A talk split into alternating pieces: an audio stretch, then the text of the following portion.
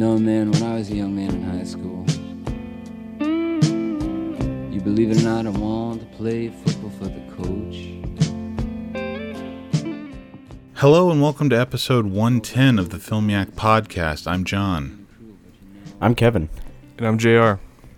Today we're here talking about one of our picks, JR's pick. That's who it was. Paper Moon from 1973, directed by Peter Bogdanovich. Uh, we're also going to be talking other stuff we watched and uh, trailers. I don't know if there were any trailers. Were there trailers?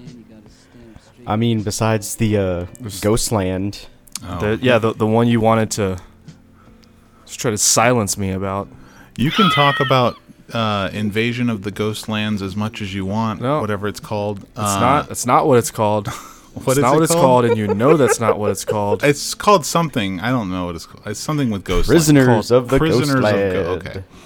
Sounds atrocious. Just How- no- what do you think? You're psyched about this, no JR? respect. You're psyched?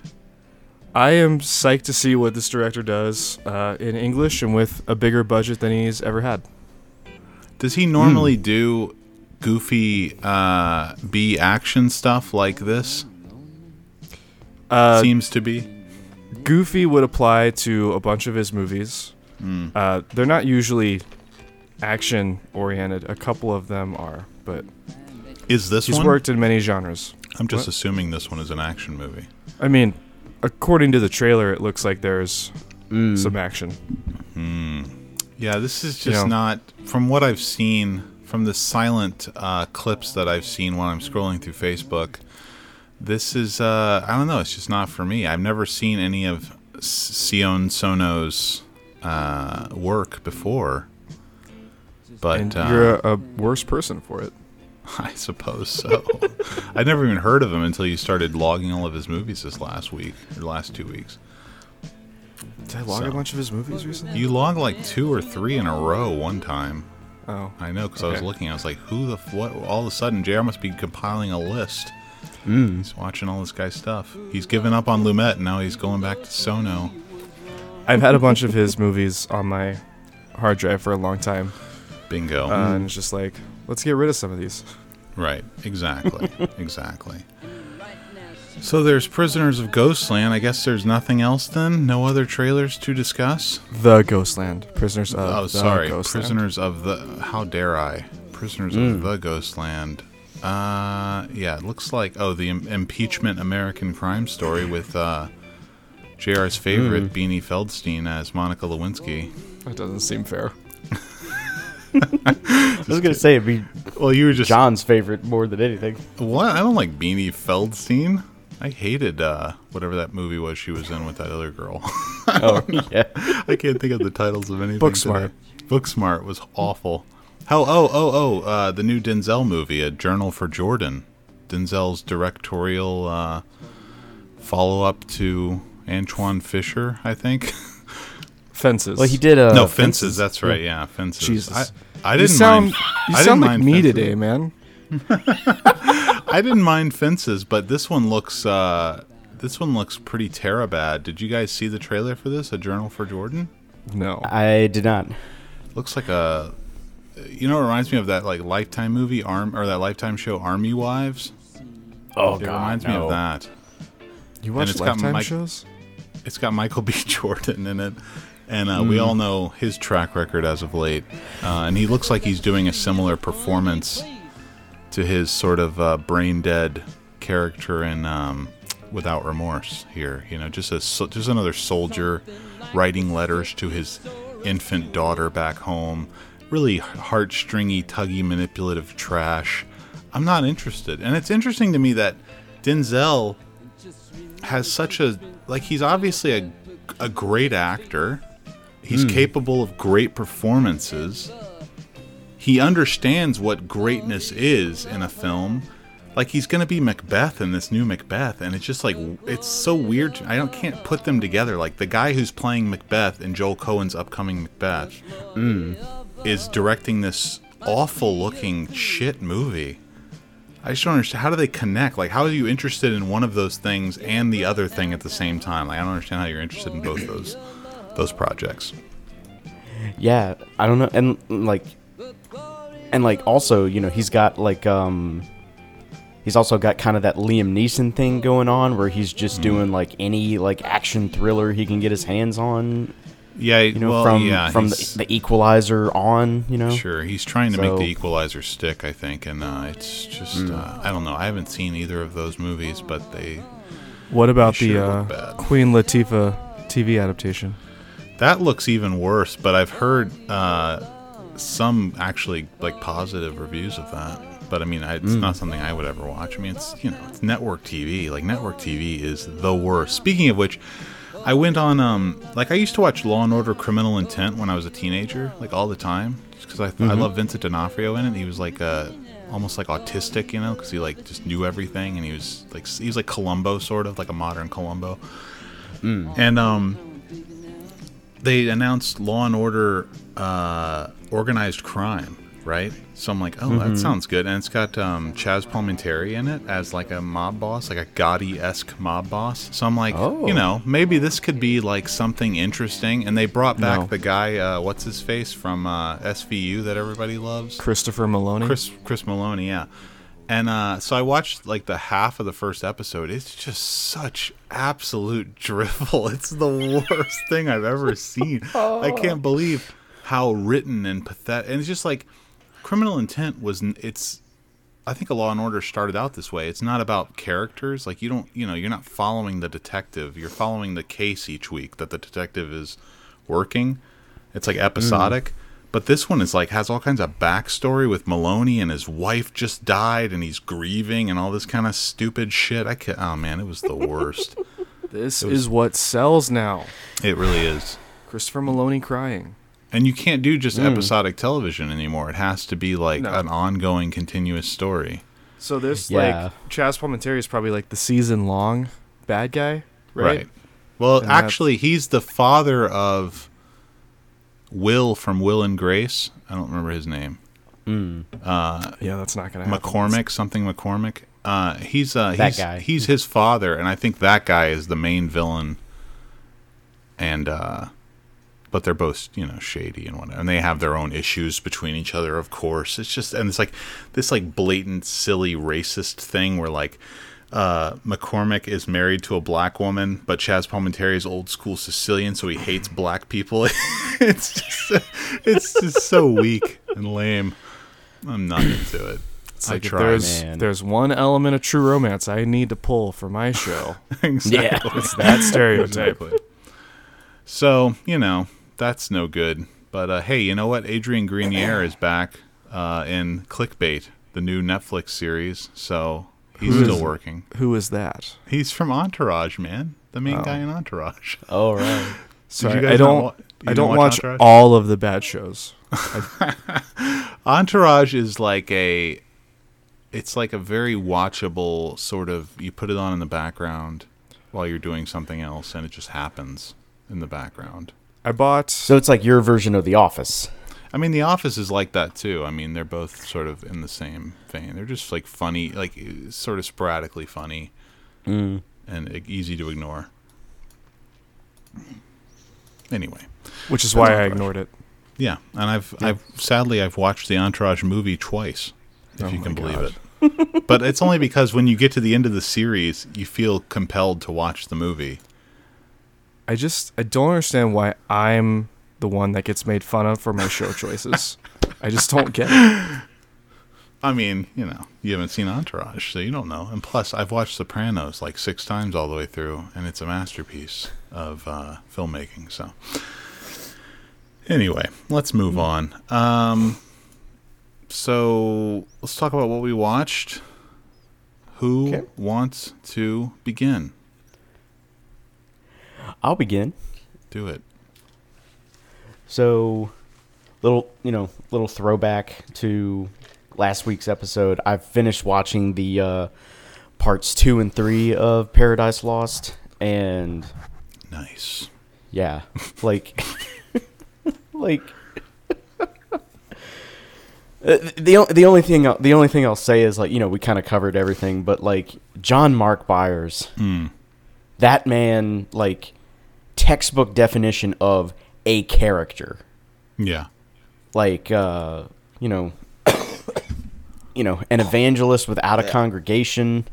Dying. Um, it's just Becomes a little too self-aware by three, though. Am I right? I mean, Oh, for like, sure. The fact that he like changes his mind and reverses himself, it almost feels like I have to make reinvent myself so that they'll still pay attention to me in the third documentary. I mean, Uh, pretty much.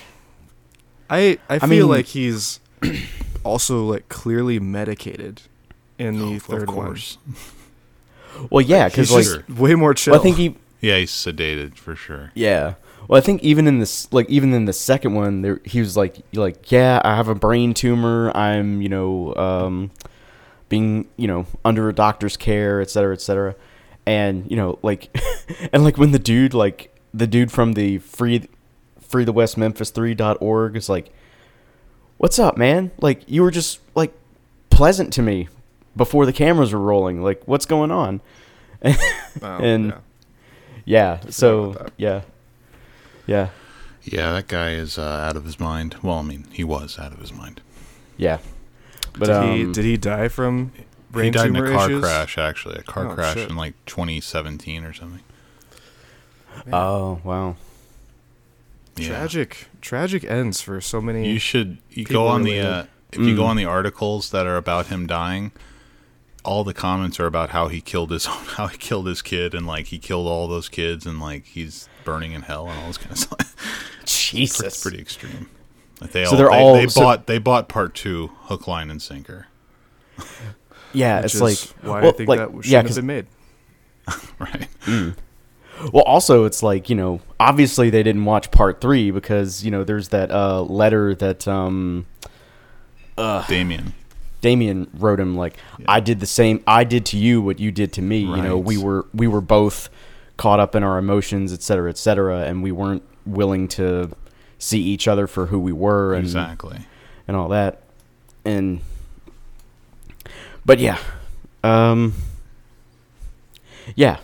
Not a I would say almost not a pleasant time. Yeah, I would all say like around. like not even necessarily worth your time. The second two, I wouldn't encourage anybody to go and watch all three. Although you know it's gonna be hard not to. Like if you watch the first one, you're gonna think I need to watch the second two. Yeah. Hon- Yeah, I mean- honestly, the um, the West of Memphis documentary, which I did not like either. Uh, it, it it it might just be like a better summary of the whole thing than the uh, Hmm. than the actual second and third Paradise Lost movies.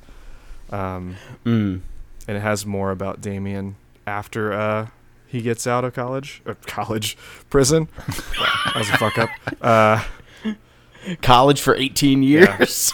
so again, having watched all three Paradise Lost movies, don't watch West of Memphis, but that would be my advice to someone, you know, just a random person that comes up to talk to me about these movies, asking for advice. Uh, I'd say Yeah. yeah. Paradise That Lost happens. one and uh, and then West of Memphis. Yeah, cuz like it's not as bad in the third one, but like the the second one is just like look what we did. We started a movement. it's like just Yeah. really like r- like the amount of times that people reference the movie the first one in Oh, the second brutal, one is dude. just like It's brutal. god y'all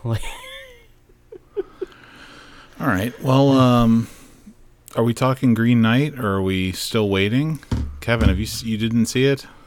no i i haven't gotten a chance it's just been God. I'm just kidding. Sorry. Um, yeah, it's it's just been a rough couple of weeks It's all good. We can uh I suppose we could put it off then.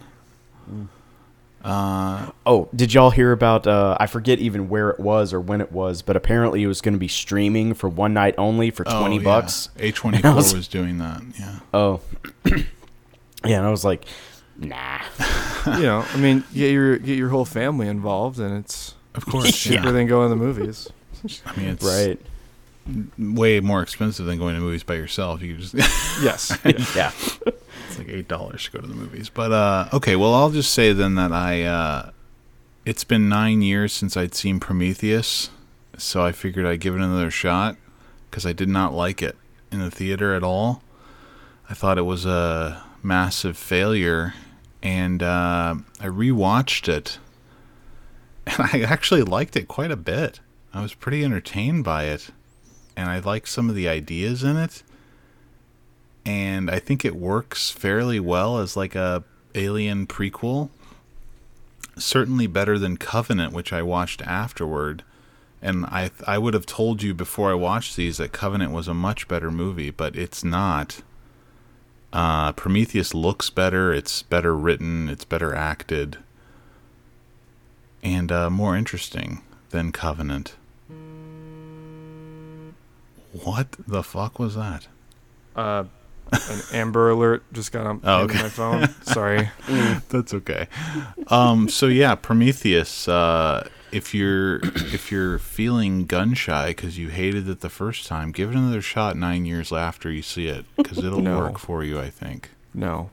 No, Uh, did you see this in theaters, Jr? Yeah, I did. Okay, give it another shot. I'm telling you, man, it's good. I don't know. know- I saw it in the theater too, and I gave it another shot, and I just, I just wasn't into it. I, it's hard. I.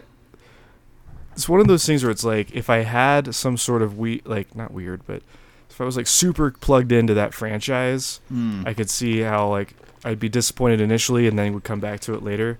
But I I didn't have any connection to that franchise besides just enjoying Alien. Sure. Uh, Mm. and I you know. I so mean, it's- it's, it not like, I- a. I don't. Yeah. I don't look at it as like a.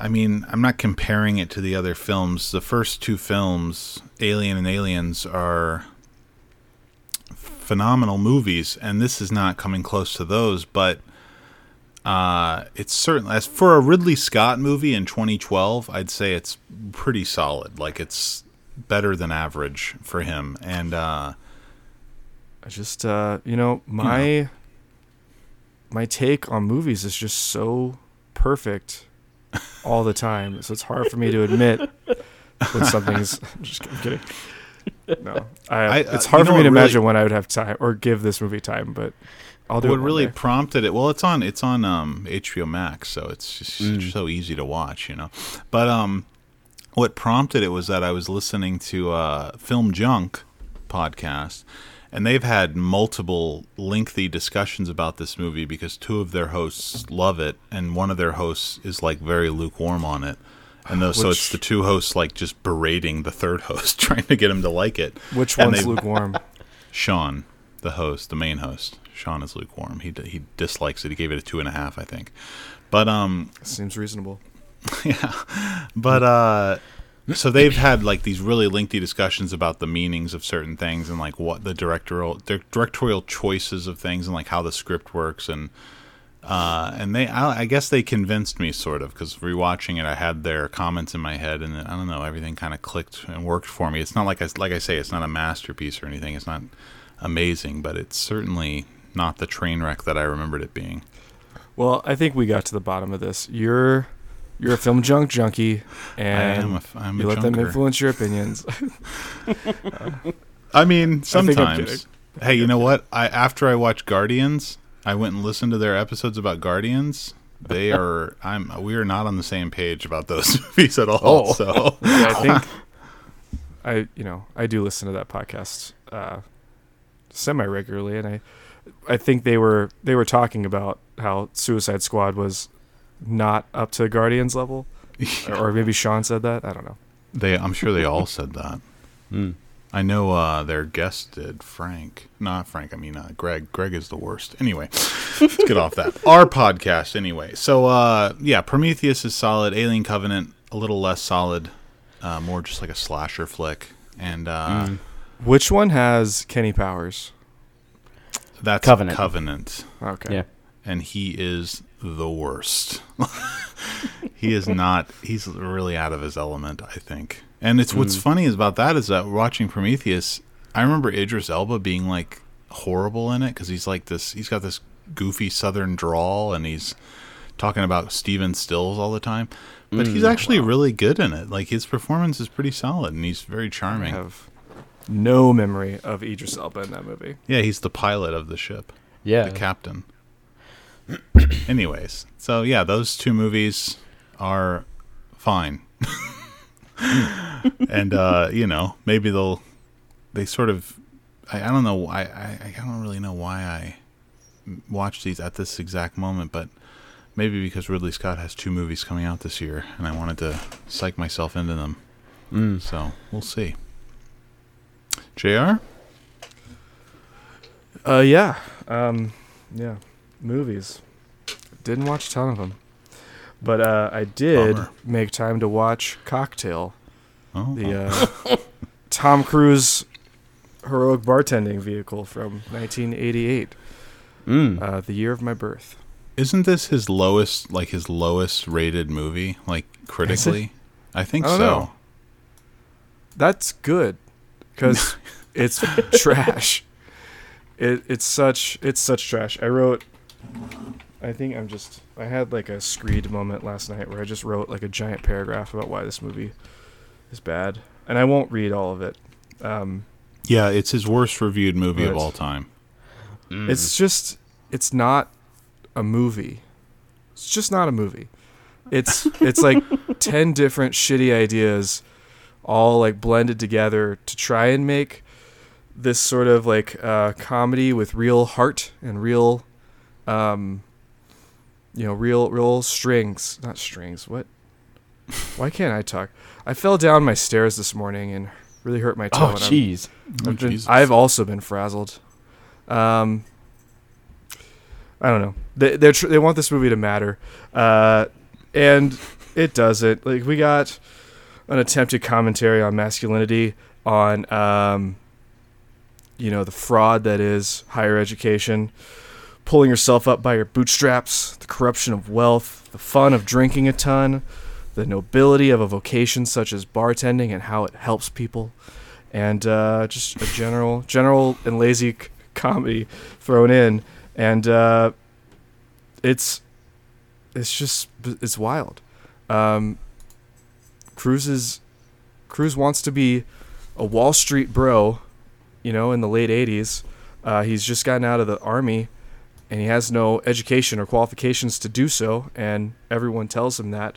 Uh, so he decides to put himself through through night school or no d- day school sorry uh, by being a bartender at night uh, he finds this like hip cool place with a hip cool uh, bartender doug who you know does like the bottle throwing stuff Yeah, and uh, the Australian guy, right? yeah bryan brown right. Cruise becomes his apprentice, and uh, you know, pretty soon they're like a famous team of bartenders in New York, and they even have a guy while they're like doing their like song and dance bottle flipping, comes in and is like, "I want you to work for me. You come down to my place. It's the hippest bar in New York. You work for me." And uh, they're like, "Nah." And then the next scene, they're working at that place. ah, it's uh you know and then it's weird to think like we're like this hip cool club and the stars of it are two bartenders getting paid 215 an hour plus tips. Uh it's like this is this is a ridiculous world. This is a service industry world that i cannot get behind. This is not pig. Um but it's like you know doug like gina gershon like gets really into tom cruise and she's like i'm gonna make you famous. You a bartender with no other skills. Uh and doug is like i'm gonna hit on gina gershon and make tom cruise mad tom cruise is like oh i hate you i'm gonna punch you at the bar and i quit and i'm going to jamaica to bartend there nice. and uh, you know, then he meets Elizabeth Shue, a girl vacationing, and uh, they have a whole thing. And then Doug comes to Jamaica to find Tom Cruise again, and he fucks up that. And uh, then Tom Cruise ends up like leaving Jamaica to live with this just like as like a boy toy for this rich New York woman, and then that gets fucked up, and suddenly we're back with Elizabeth Shue, and suddenly Elizabeth Shue's fucking pregnant, and uh, then it's like a very serious movie uh, where Tom Cruise is arguing with Shue a lot. Shue is arguing with her father. Tom Cruise is getting in fights with her father and a doorman at a swanky New York apartment. And uh, it's just, it's one of those movies where it's like, and then this happens, and then this happens, and then this happens. And there's just no clear thread. Suddenly, Bryan Brown, Doug, he's dead. He's all of a sudden killed himself. Why did that happen? He lived on a yacht? When, when did he start living on a yacht? We don't know. he killed um, himself. yeah, spoilers for this. Why did he kill himself? Uh, you know, he was just such a cynic and so upset. He was like, his wife was like clearly hitting on other men, probably cheating on him. So he he went he went down to Jamaica to get Tom Cruise because Tom Cruise is that good at No. throwing bottles around. He technically went to Jamaica like for his honeymoon, but clearly chose the place where Tom Cruise was working to both Mm. brag about his hot wife, the uh, the woman from Kelly Roadhouse. Yeah, Lynch? Yeah, Kelly Lynch. yeah That's funny the- you say that Kelly Lynch is in this, and we just mentioned Roadhouse because it sounds like Roadhouse somewhat. That first part where he's like, "I need you to come work for me in my club."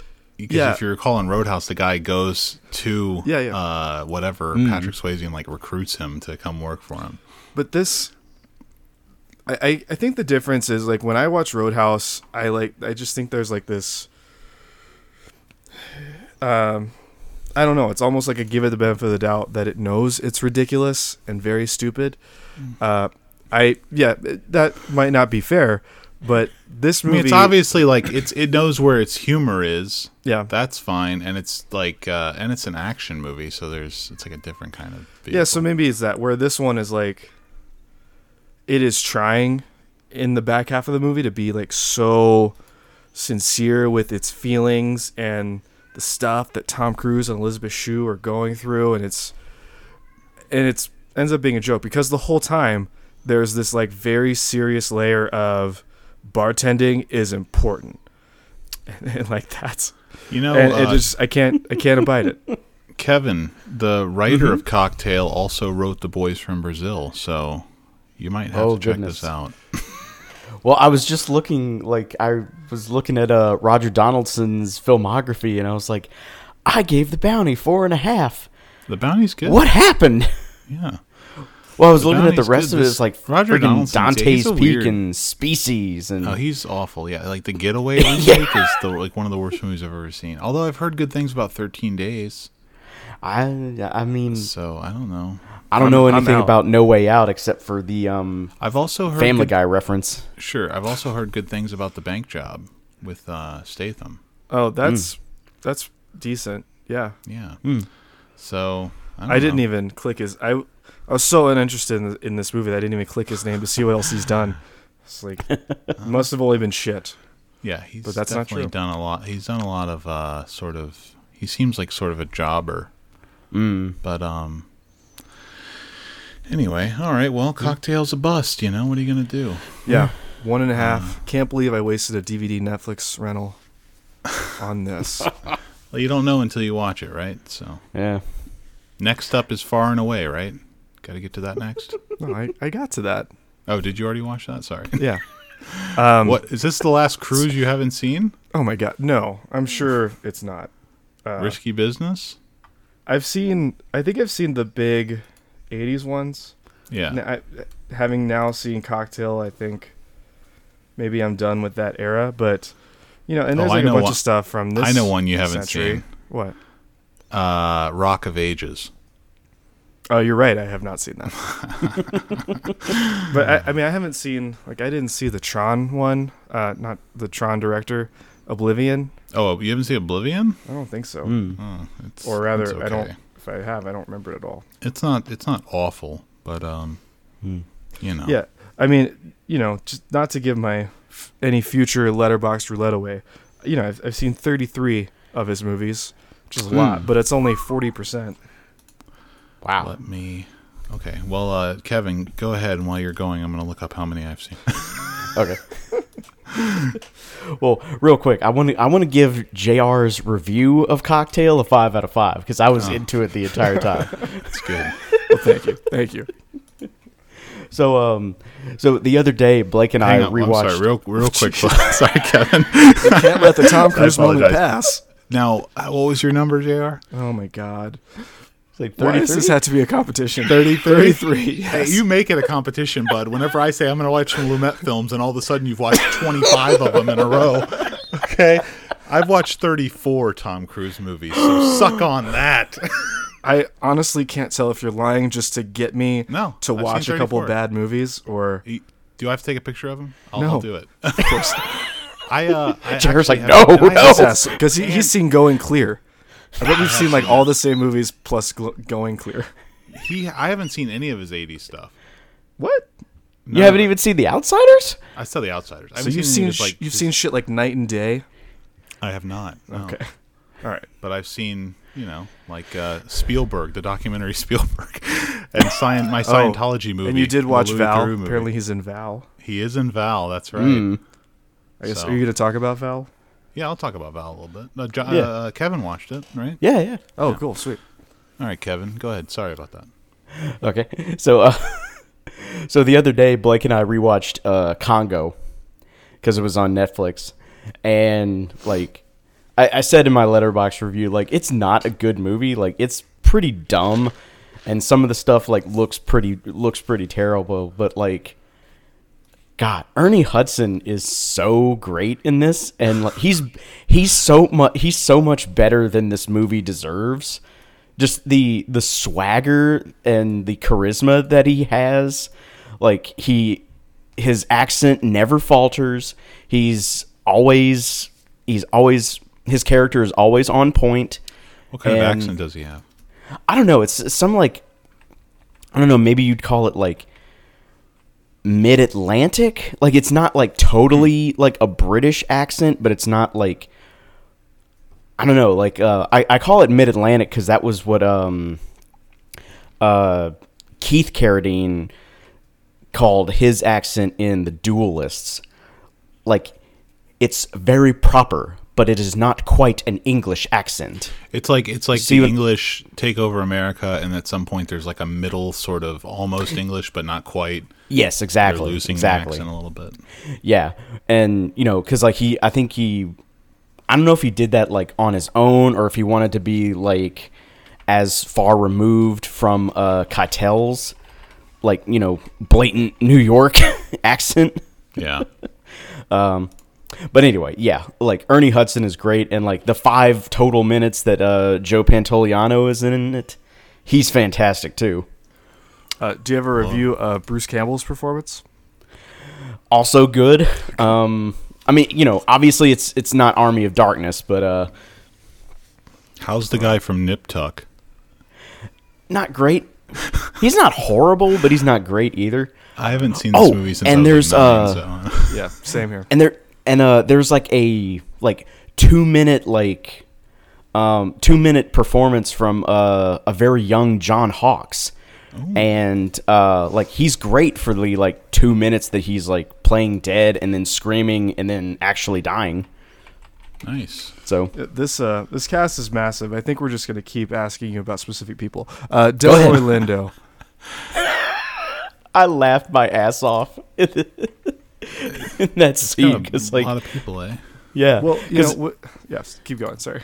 yeah like you know ag- again like it's it's like very much like it's very much a comedy performance in the middle of this you know like sort of like actiony you know um thriller kind of kind of deal but like he's just obviously having so much fun being this corrupt african official and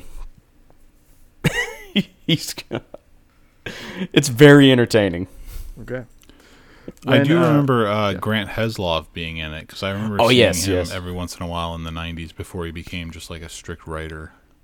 Yeah, and I remember like I remember like him from the movie and then like seeing that he was like Clooney's writing partner and I was Mm-hmm. like, "That guy?" He's got an Oscar. Yeah, yeah. Yeah. I need to. Uh, I'm gonna scrub my rating of this movie because I definitely haven't seen it since elementary school. Oh. And uh, You rated it in elementary school? I probably rated it more like in seventh grade when I started rating movies on IMDb. You were out of Mm. your mind, dude. You were rating movies in seventh grade. like, I, I wish I was as into movies as you. grade? Dude, I was not into film quite that early. I wasn't remember in- the the first thing that I really movies. saw that like that like blew my mind and made me like start thinking about film and like wanting to watch movies all the time and associating movies with certain directors was uh my dad showing me Full Metal Jacket. Like that was the first thing I was like, okay, this is different than all other movies that I've ever seen and I need to seek out more things like this. And then I started really thinking, but I was like 15 or 14 or 15 when that happened. So So I know I know what got me on on the train. It was uh when my dad very stupidly uh, brought home Mulholland Drive from Blockbuster. uh, like rented it just like for us to watch together. My younger brother, my dad, and I.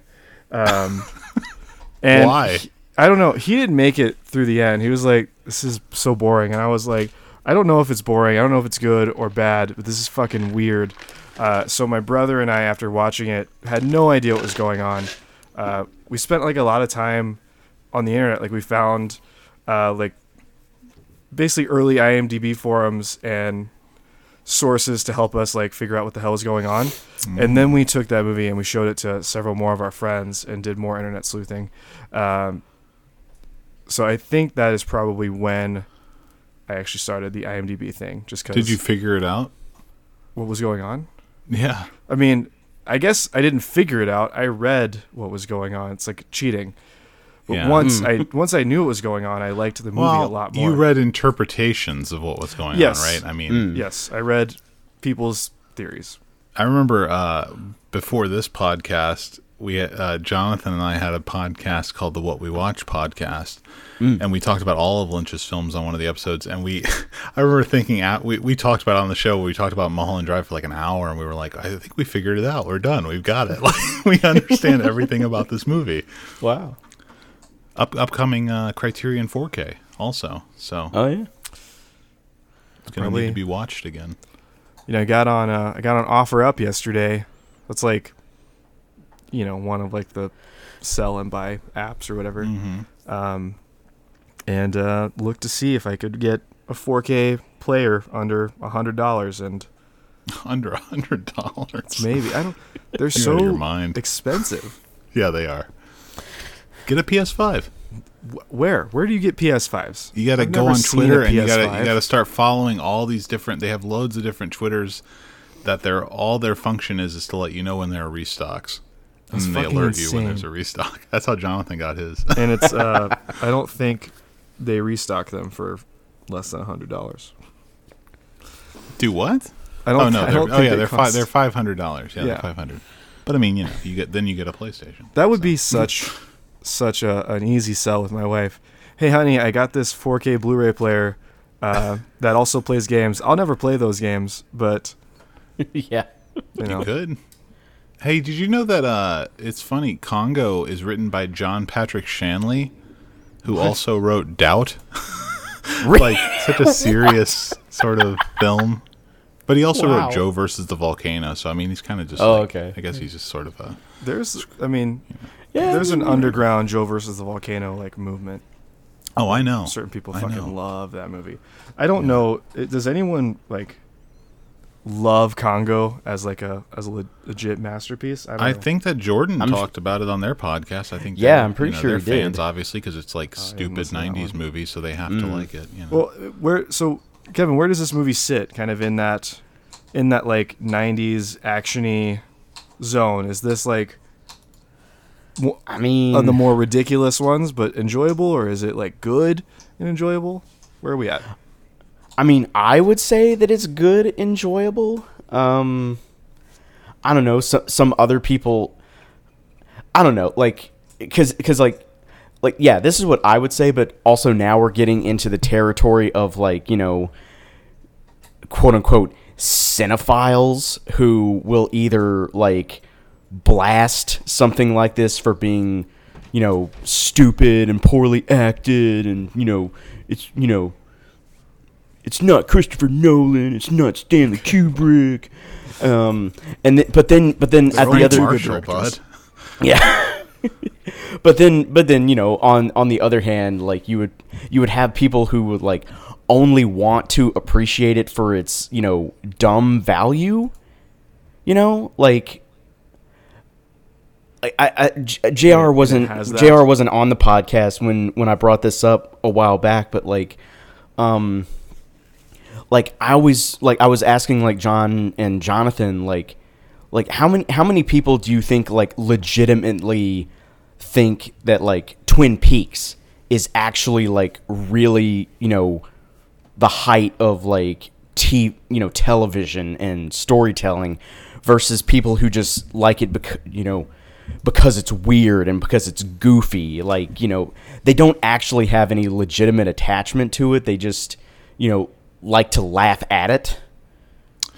Yeah, that's and you know like thing. you know that's their opinion and and whatever. But like I don't know. Like I feel like I don't know.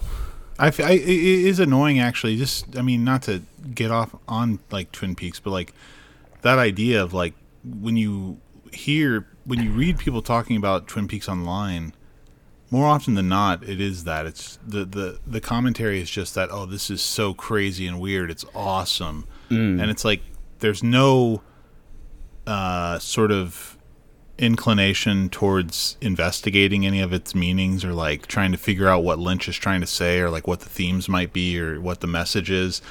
It's just sort of this is so weird and it's so cool and it's hysterical and it's you know kind of uh kind of a bummer because Lynch is obviously he's not just doing something to be silly, you know, he's not um that kid Giuseppe who makes uh, surrealist cinema just to be goofy and uh, you know, or like Harmony Korine even who I think Harmony Korine is talented, but he's definitely seems like he's sort of self-aware at this point, which is less interesting. So anyway, I don't know. The the way I phrased my question was almost judgy, as in like, however you want to enjoy this, enjoy it. Uh, Mm. but yeah, I was just curious, you know, about any sort of like, uh, I don't- know, qualities that you'd like seriously recommend, uh, without having any sort of like nostalgic relationship to it, or just liking the genre. I don't know. Yeah, I mean the nostalgia definitely comes in with uh, Tim Curry, because like his his performance is like very much over the top, you know, because he's Tim Curry. But um, like there like there's a point where he's like uh, explaining like who he is, and like he does this little lip quiver that like you know shows that like his character is like really like into what he's doing and you know it's like subtle things like that. Like yes it's silly. Yes it's over the top. But like he's also like doing things that an actor does to convey you know emotion and to like you know stick with a stick you know get over a character. You know? So hmm. yeah so i mean you know like yeah opinion you know everybody has their opinion but like yeah i mean it's just you feel sorry for people who can't allow themselves to enjoy mm. something silly and stupid, and that's fine. You know, there's like nothing wrong with it. I mean, that's what the Yeah. I don't know. That's what the rating system's all about, right? Like you, like Yeah. what you said at the beginning of your review. It's not a good movie, but it's you know it's fun. Like, yeah it's okay and yeah like fun with something. and yeah like just because i give it you know just because i give it a four a four out of five like i'm not the mpaa you know i'm not deciding that it's a rated r movie you know because like i think like that's that's one of the big you know that's the big thing about like opinions whether it's on you know movies or music or you know what whatever you know we whatever we consume like once you know once someone starts talking about something you like negatively, it's like, oh, they're not talking about that. They're talking about me, which is not, mm-hmm. you know, more often is not the case unless, you know, that person's just being a dickhead. And they're, you know, they're out there, but all right. Um, I'm gonna check this out. I uh, I guess I'll go next. I watched. Jesus Christ, what am I going to talk about here? You want to talk about Suicide Squad, guys? Yeah. Did we all watch this? Kevin, do you watch this? No, I have no Oh, you didn't interest watch in this it. either. well, we'll still talk about it. It's not as important as the Green Knight. Um. So, Suicide Squad, the Suicide Squad, is the new film from uh, James Gunn and the newest DC EU movie. And uh, I don't know. I you know this is a uh, a sort of a sequel to the other one, I suppose, but not really. It's not connected at all, except that it has three of the same characters, one of whom doesn't make it very far. And um, Four. Four of the same characters. Four? Oh yeah, oh yeah, Amanda Waller. Sorry, she's in it too. I forget. I'm looking at the uh, Letterboxd banner, and she's not in that. so, um, Yeah, so uh and I just this is a, a perfect example of one of those movies that Kevin was just talking about that is just fun. I thought it was a lot of fun. I really enjoyed watching it. I thought it was uh appropriately violent. Not over the top though. I mean it is over the top like compared to other violent movies, but it's not it didn't get to the point where it was like goof like uh not goofy, but um disgusting, I guess. Like, you know, like sometimes movies can get so violent that I'm like turned off, but this one wasn't uh, that much. It was, I think it struck a really good balance, and I enjoyed the humor, some of the humor, not all of it. Uh, and particularly, I thought the first thing I laughed at was Pete Davidson in the very first shot of Pete Davidson. I don't know, JR, if you remember this when he's reaching for his guns by the guard. Do you remember that? No. He's like pretend reaching for his guns. He's like, Oh. and the guy's like, oh, it was good stuff. And um, I love the sort of bait and switch of the very beginning, how they introduce the new team, and the new team uh, immediately is dispatched. I really like that. and I I thought that was kind of given away in the trailers. Like, you know, there there's like that walk up with that team and them in the helicopter, and then every other thing in the trailer is the Idris Yeah, Elba team. A little bit of deductive reasoning would lead you down that uh, path, but I wasn't thinking that hard about the trailer. I don't think. No, the uh, you know, and that that opening scene where most of that team is dispatched is uh, you know, it, it's there to set a tone for sure, Mhm. and that's probably the most like grossly violent scene Yeah. in the movie. Yeah. I would think. Like, you know, with what happens to Blackguard and uh and Boomerang. Blackguard. I love how you're using their well- their character names. Like I know who any of these people. No, Who's I- Blackguard? Who's that? Blackguard Blackguard's Pete Davidson. I was trying to avoid Oh, okay. specifically know spoiling who these like people which actor dies. Yeah. Yeah. sure. Okay. So, but yeah, I, I thought I thought all that was really good. I really liked um, the some of those characters. Their deaths were really funny too, and um, I really the other thing that I was like, if if anything, I was actually impressed by with this movie. As far like, first of all, I think it looks really good. I think it's shot really well, and I enjoyed the cinematography. It's shot digitally, but I, th- I thought it looked very filmic, which was nice. And um, I really enjoyed Idris Elba's performance, which is weird because I, again, was just talking about him in Prometheus and how good he is in that. But he's really good in this. Like I felt like his, I like his sort of you know, fed up, almost like a, like he knows what he has to do, but he doesn't want to do it. He's kind of bummed out about it, and like he's, I don't know. I, I really I enjoyed uh, like every. I like that he was the central character. I'm glad they didn't focus on Margot Robbie. I'm glad they focused on him because I Yeah. thought Margot Robbie was the least interesting person and the worst performance of the film. She, I did not think she was the worst performance, but I. I didn't.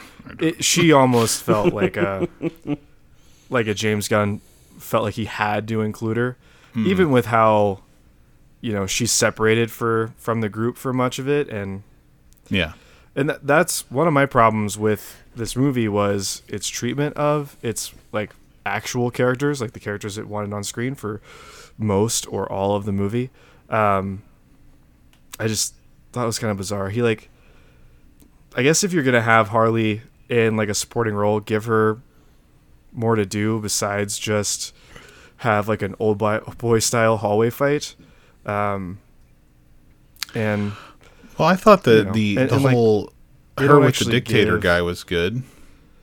sure, like how they they they sort of build that up to like it's going to be something and then you know immediately undercut i mean that's sort of this whole movie right? They're like building these narratives that are very cliched and then they're undercutting them. I guess uh, it, it maybe it's on some level I, I had just an issue with how cynical that idea is. Like I know these guys are supposed to be disposable, but like it really bothered me with uh,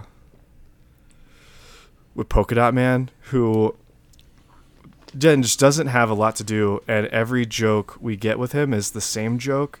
Just like we do the mother thing like three times. Each time the mother's bigger, whatever. it's good Uh, every time I i just love the mother thing I was not. i love it I, I understand like that's like his motivation to to be, Mhm. you know, the violent person they need him to be, but uh, I just like the payoff on that is not. It's like nothing. It just it just makes it so he's like even as the movie near the end is like trying to do a thing where, you know, we are coming together as villains and sort of being heroes. Like he just never stops being a joke.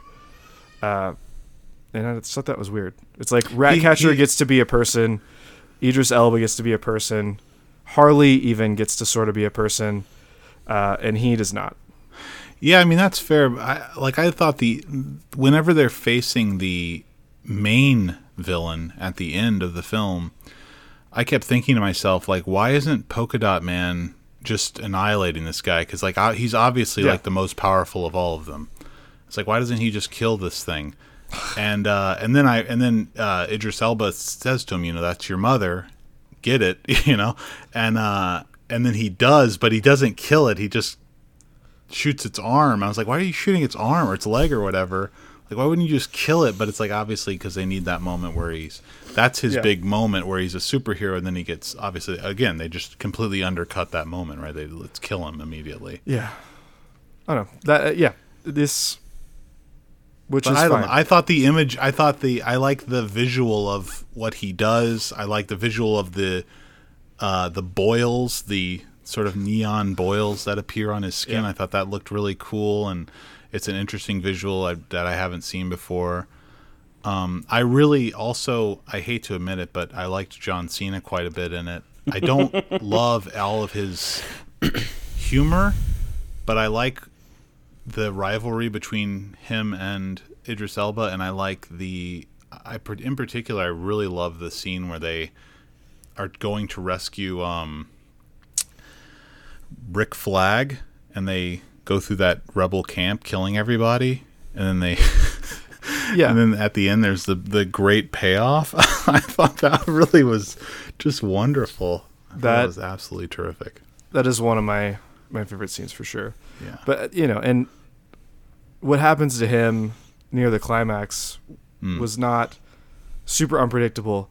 But that was another thing where it's like Rick Flag was one of my favorite characters in this, which wild. Like I, he was awful in the first Suicide Squad. Oh yeah, yeah. It's yeah, like- sure. this character has no purpose, just like to be a this like babysitter and and Joel Kinnaman was just bad. And I thought Joel Kinnaman was really good, and he felt like a lived-in character, which was cool. Uh, I still don't really know his purpose. Like Amanda Waller sent him off with the team that just dies. Uh, Yeah, I I agree. I thought know. that was strange too. It's like, It's like- so were they were they sending him in to die also? It makes no sense. yeah, I don't know, but uh, but then she like it's like you have to go get him. You know, Yeah. He's been captured. You have. He's uh, clearly important. I sent him to die. He's clearly important. Um, but that uh, I felt like his his turn near the end, where he like, you know, becomes really invested in the idea that like his government was was trying to hide something and fucking everyone. Like, I felt like that kind of came out of nowhere, and it's just a turn we needed to to create the right conflict with Peacemaker. Yeah, I mean that kind of thing. Those those kinds of like plot machinations aren't things that bother me in a movie like this. That's that's all. I think that's where sort of the difference in our. You've always in- got some excuse. I'm taking this No. too seriously because I'm And I don't think you're taking it too seriously. I just think I just I don't I just am not thinking about those things. Oh, Like those can I, I would consider that a nitpick.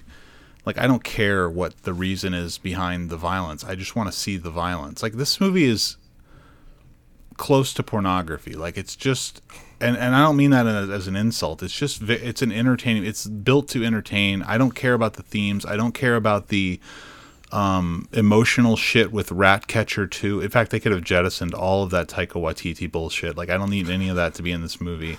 that was I don't need I don't even need the father daughter stuff with Idris Elba. Even though I like the scene. the with the, him and the his shouting daughter. match with Storm Reed was was pretty good. Yeah, I liked it, but I don't need it. I don't No. need any of the serious bits at all. Like it's completely unnecessary. He had to, You know. yeah. It's a movie, so you have to like it's it's built like it's you know uh, movies are built in a certain way. Big movies like this, and you have to have emotional stakes. I get that, Steaks. I don't Damn need it. emotional stake. I don't give a fuck. Like I just want to couldn't- see people get shot. couldn't come up with that fucking word earlier. Stakes. oh yeah, there you Uh, go. Yeah. uh, that's that's fine, I guess. I well, that kind of just makes me wish, like, if James Gunn is gonna do this like super cynical movie, um, where he's gonna dispatch everyone and it's gonna be fun, I'd rather someone just let him commit to to doing that instead Yeah. of trying to do the emotional stuff because. That does bug me. At the end, all the emotional stuff just kind of feels out of place, and I agree. I I I like that you know, uh, like it's clearly like a commentary. Like he's got two characters that are exactly like the main character in the last one, the Will Smith character, Deadshot. Mm-hmm. Like Bloodsport and Deadshot are the same person. They are. I thought Uh, they. I thought he was recast. okay. I don't understand. Like it's no, insane. it's they're and like and then Peacemaker is like yeah, same same exact power set. They're just sharpshooters, weapons experts, Mm-hmm. and uh, you know like having the Stormy daughter thing is all like like Will Smith was motivated by the same daughter shit. Uh, you know, so I guess if we're gonna do a commentary or or play with that and like acknowledge that we have the same character, having uh, Idris Elba and his daughter shout at each other instead of having touching emotional moments was was probably the right way to do that. yeah. Um, you know, and yeah, his Idris Elba's better than Will Smith, of course. and. John Cena was probably the most funny part of this.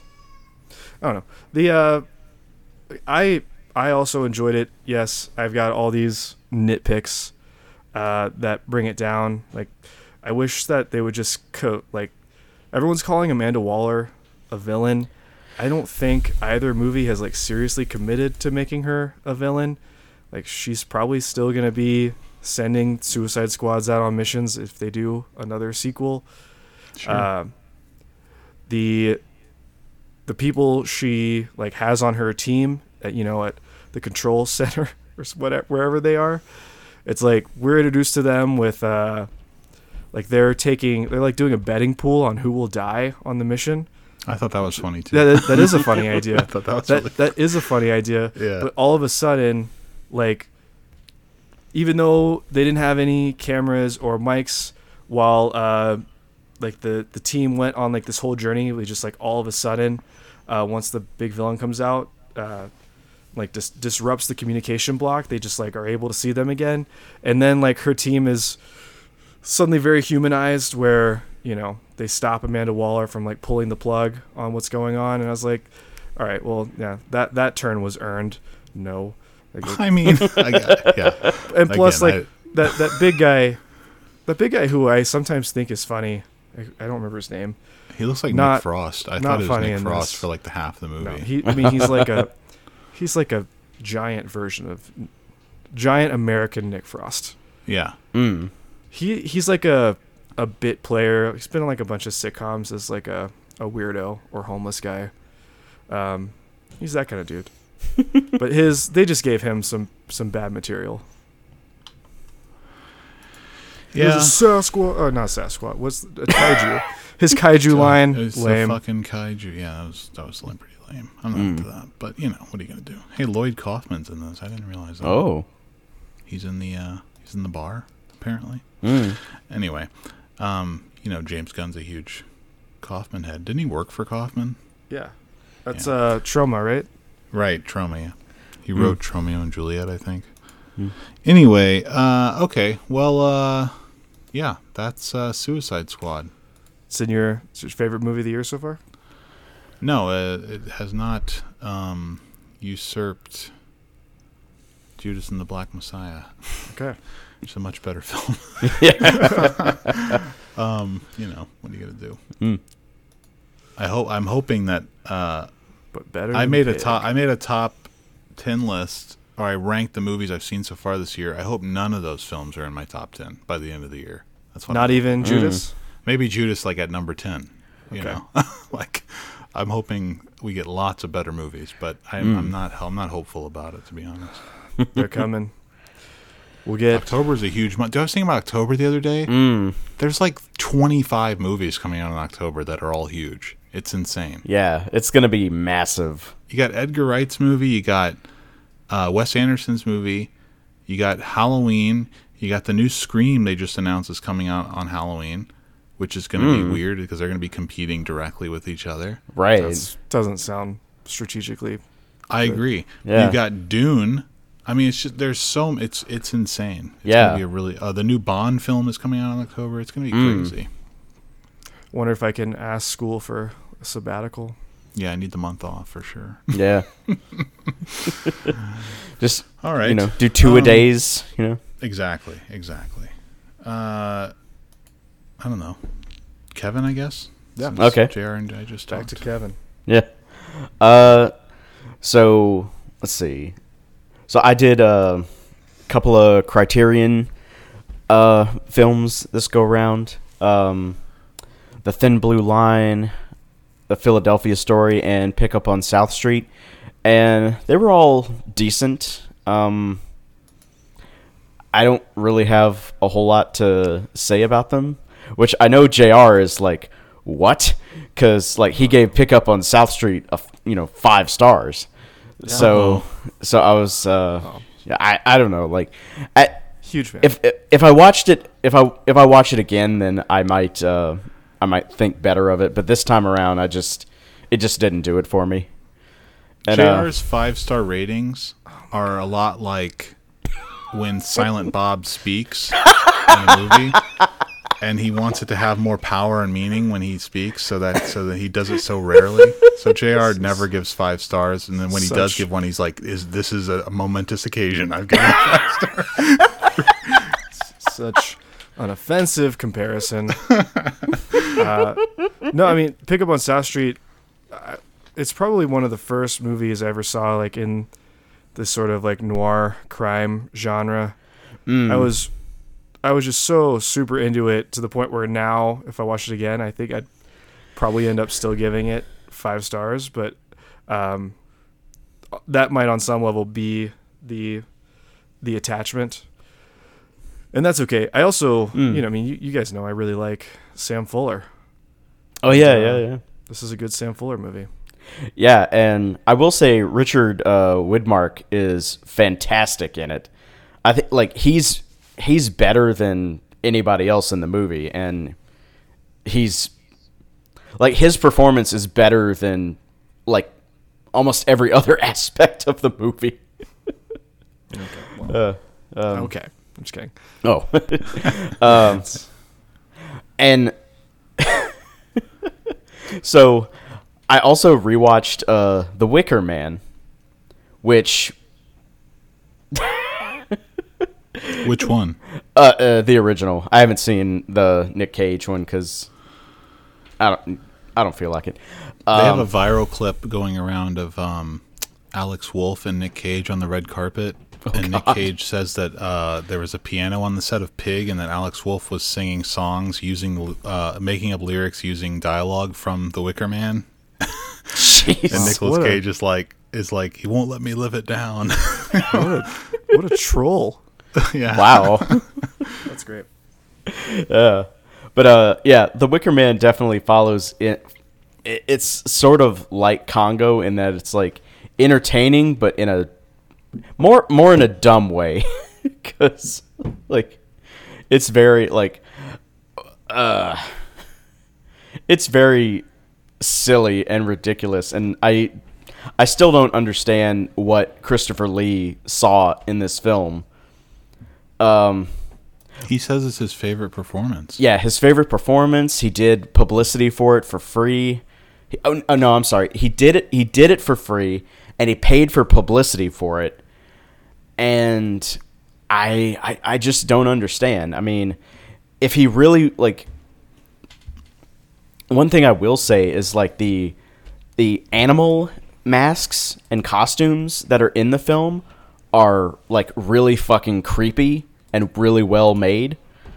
Um, but like the whole the whole you know like we gotta sacrifice a virgin so the crops on this island will be, will will bloom again. Um, and and the whole like like it just takes so long to get where it's going. And- Yeah, I agree. I thought I was very bored watching it. yeah.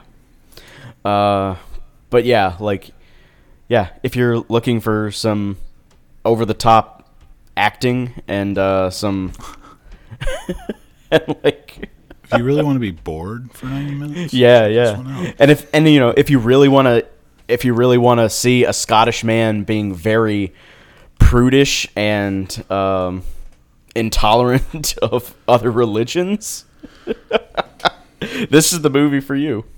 Yeah. Because like the whole go. yeah, because and uh, I mean uh, this This was on your Criterion challenge list? no no this is just Oh. like Blake and I saw that it was on Prime and we had nothing to do, so it's like yeah, let's watch The Wicker Man. All right. Um, you want to talk about Val? Let's talk about Val. So Val is a brand new documentary on Oh, oh, uh, on Amazon Prime, directed by Leo Scott and Ting Poo, uh, who are, I guess, first time filmmakers. I've never heard. Yeah, this is their only credit. Mm. Um, and it's uh, it's about Val Kilmer and his life and his Hold on, career I, in uh, Hollywood. I don't want to hear spoilers for this. I'm gonna Okay. I'm gonna duck out for just a second. I'll be All right no back. problem. so, uh, yeah, Mm. I, I personally, I thought Val was a really well done sort of biography film. Mm.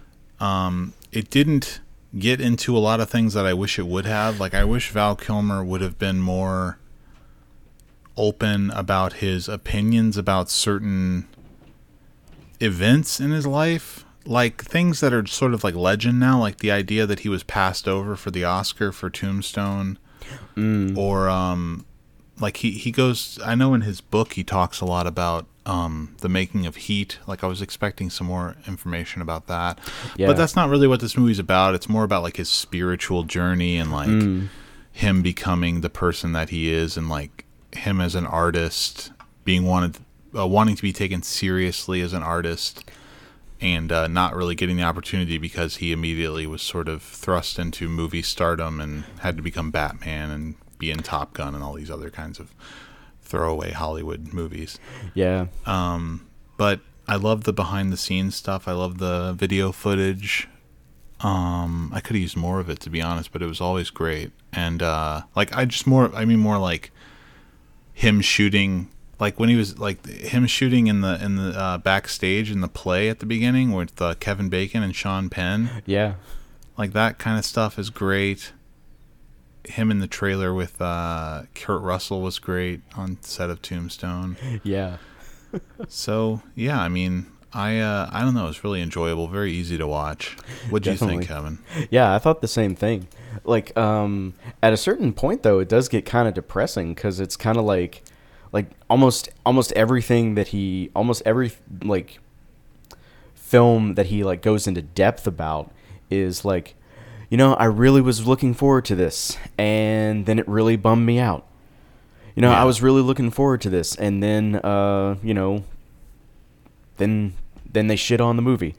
Um, because you know like whether it was um like I know he said like he wasn't really into playing Iceman, but like at least he had you know an, an enjoyable thing on that. But like then w- once you get to once you get to his stuff in the '90s, it's like just he he's just not having a good time, except for like, Right, yeah. I mean, I mean the Doors was like '91, I think.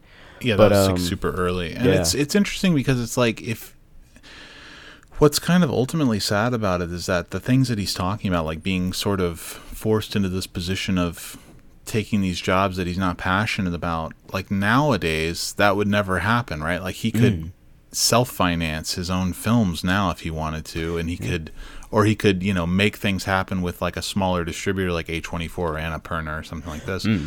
And he, you know and he could use his movie star cachet to sort of be in more important uh, dramatic work or whatever he considers to be good you know Yeah, and uh, he could maybe direct films because obviously he has. I'm surprised he never directed because he's got. A, he's obviously got like a taste for that. Like he's sh- filming everything all the time. right. Yeah, It's like, surprising that he never decided to um, direct anything. I mean, I guess he was planning on directing the Mark Twain thing before Yeah. he got sick.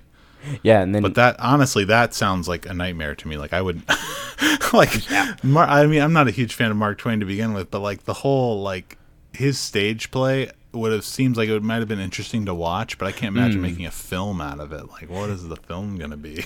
Abs- absolutely. Like, Yeah. I yeah, I feel like like in person it would be you know, and it it would be so much its own thing that like getting it on screen there would just be too much going on. It would be too weird. It wouldn't be easy to follow and like not in a good way. um I thought it was good, uh, a good idea to use his son as the narrator. Yeah, his, Uh, his son sounds sounds, like yeah sounds a lot like him. Um, So that was a cool idea. Yeah. And I like sort of the moments of his son, like they cut to him recording the th- stuff, and he doesn't. He's like, he's like, is that true? Like he is, like he doesn't. He hadn't heard these things before. I liked Yeah. Yeah, and like uh I really I really like that uh that that scene where like he's like grabbing his shoes or something and then he falls over like, "Dad? Dad?" Oh yeah, Sorry. he's pretending. yeah, yeah, It's like it's not funny. It's not funny. Oh, yeah, it's all fucking stuff- funny. yeah. All the stuff with his kids is very like touching. Mm. Like especially like when he calls his uh, daughter. And she's and she's like gonna meet him or whatever, and he gets all excited that she's like I was like that's so like yeah. That's very, very heart heartwarming. Yeah. you know that he's so close to his kids.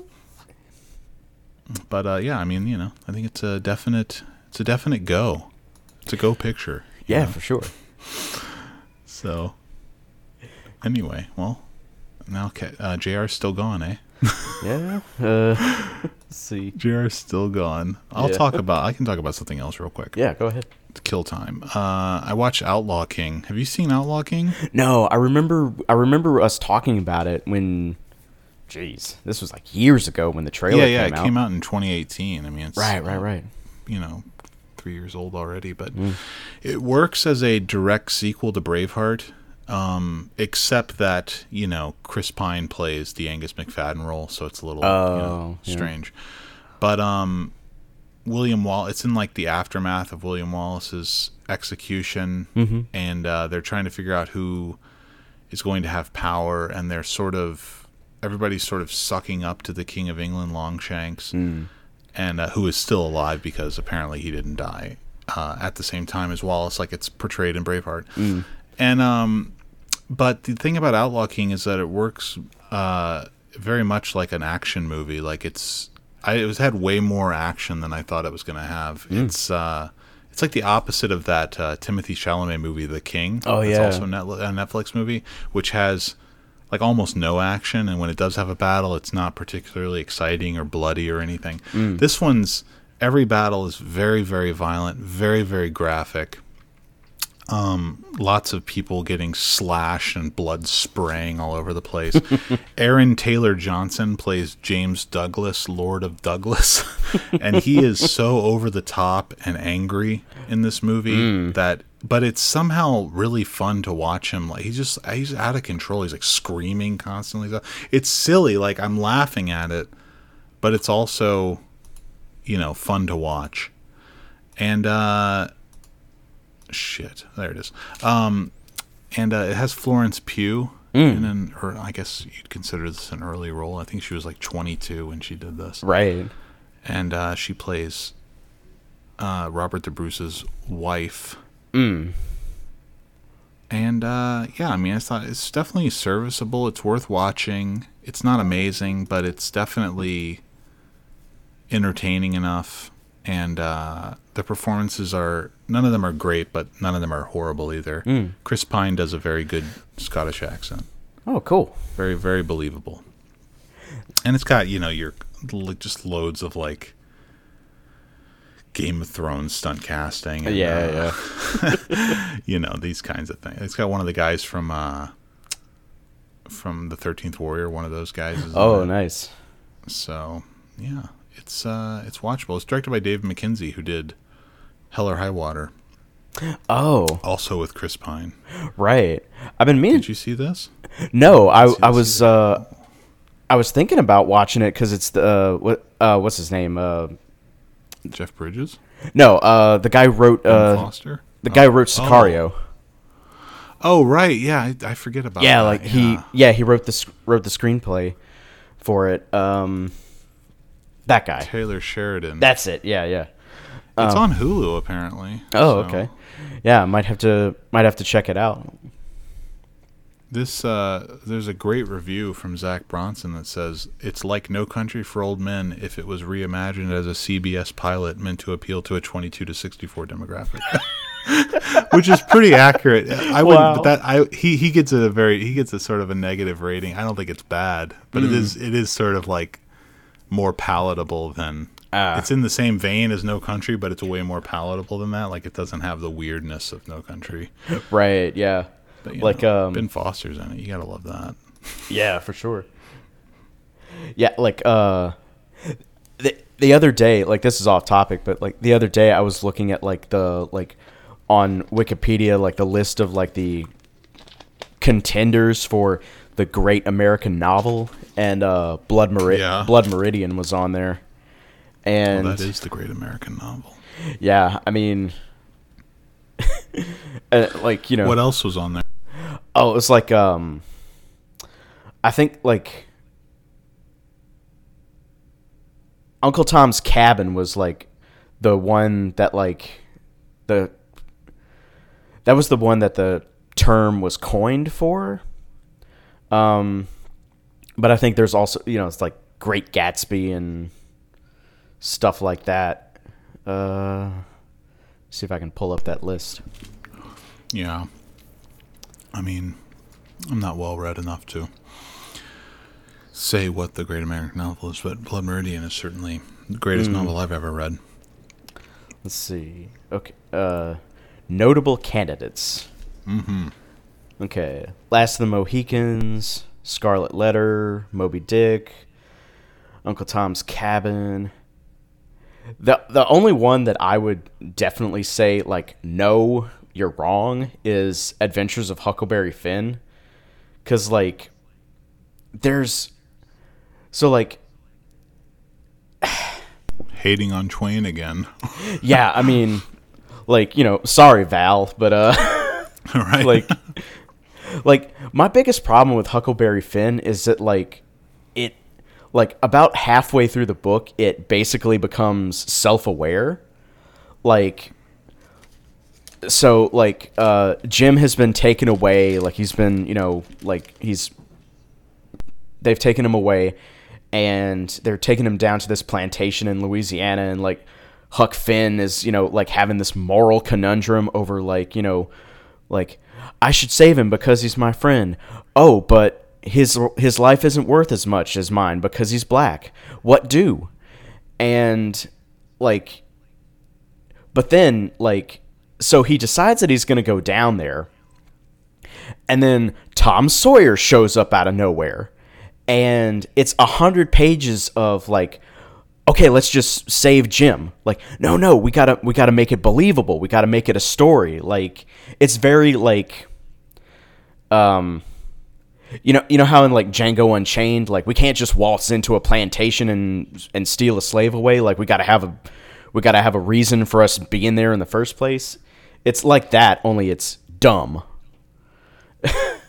and Yeah, Yeah. I've, I, I, I'm not a fan of Twain's writing at all. Like he's, I had to teach some of his short stuff, uh, short stories during summer school actually, and they're so hard to teach because they're so like,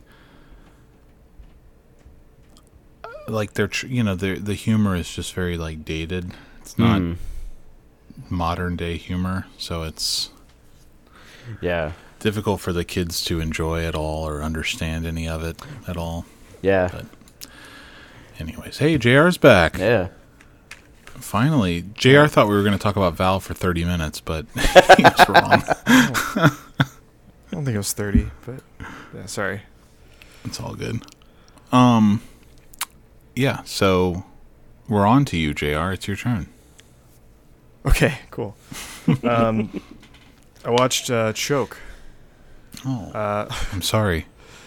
this is uh, it's a very important movie that I waited 13 years to to get around to. Um, you know this Clark Gregg, uh, actor probably best known for his Marvel appearances now. Mm. No, he Um, was uh He was uh, Julia Louis Dreyfus's ex-husband on uh, New Adventures of Old Christine. That's how I know. It's, I said best known now. I'm just kidding. you know, lead of lead of his own Marvel show. Um, sorry. So, yeah, he made this, put it out in 2008, which is probably the height of my love for Chuck Palahniuk. You know, writer of Fight Club and various Choke. other thing Mm. and Choke. Yeah, this. And yeah, um,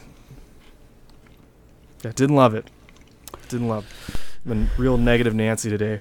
Uh, so yeah, Sam Rockwell is a con man, fuck up, sex addict who uh, works at what I guess is basically like a rural life museum. Um, Mm. You know, where they play the the roles of of farmers in the 19th century, 17th, 18th century maybe, um, and he uses all his money to pay for his mother, Anjelica Huston's health care. She's got dementia. And uh, then strikes up an odd relationship with uh, hot doctor Kelly Macdonald, who uh, he believes is taking care of his mother. Um, you know, she's weird. He's fucked up. Match, match made in heaven. Um, I just, I, this is a movie where like almost everyone is just on autopilot. Like Sam Rockwell is doing like his shtick, uh, you know, just sarcastic asshole bit. Uh, it just, yeah, it just feels lazy. Uh, I did like Gillian Jacob. She is a small supporting role as a, we'll call her like stripper who um, is probably really dumb, has that heart of gold, but she has a great uh, a deadpan delivery that I just really enjoy, and um, yeah, the plotting tries to do like a couple big reveals that I think absolutely fall flat. And I don't remember enough about this novel to know if like this is just one of Palahniuk's worst books or if Clark Gregg just really didn't get the adaptation right. Adaptation right. I don't know. Yeah, don't recommend. Don't revisit this one, guys. I mean, I was not planning on it. I personally, I'm more leaning towards uh, a little bit of both. I think Clark Gregg is like not really the person for this material, but also I don't think it's one of Palahniuk's best work.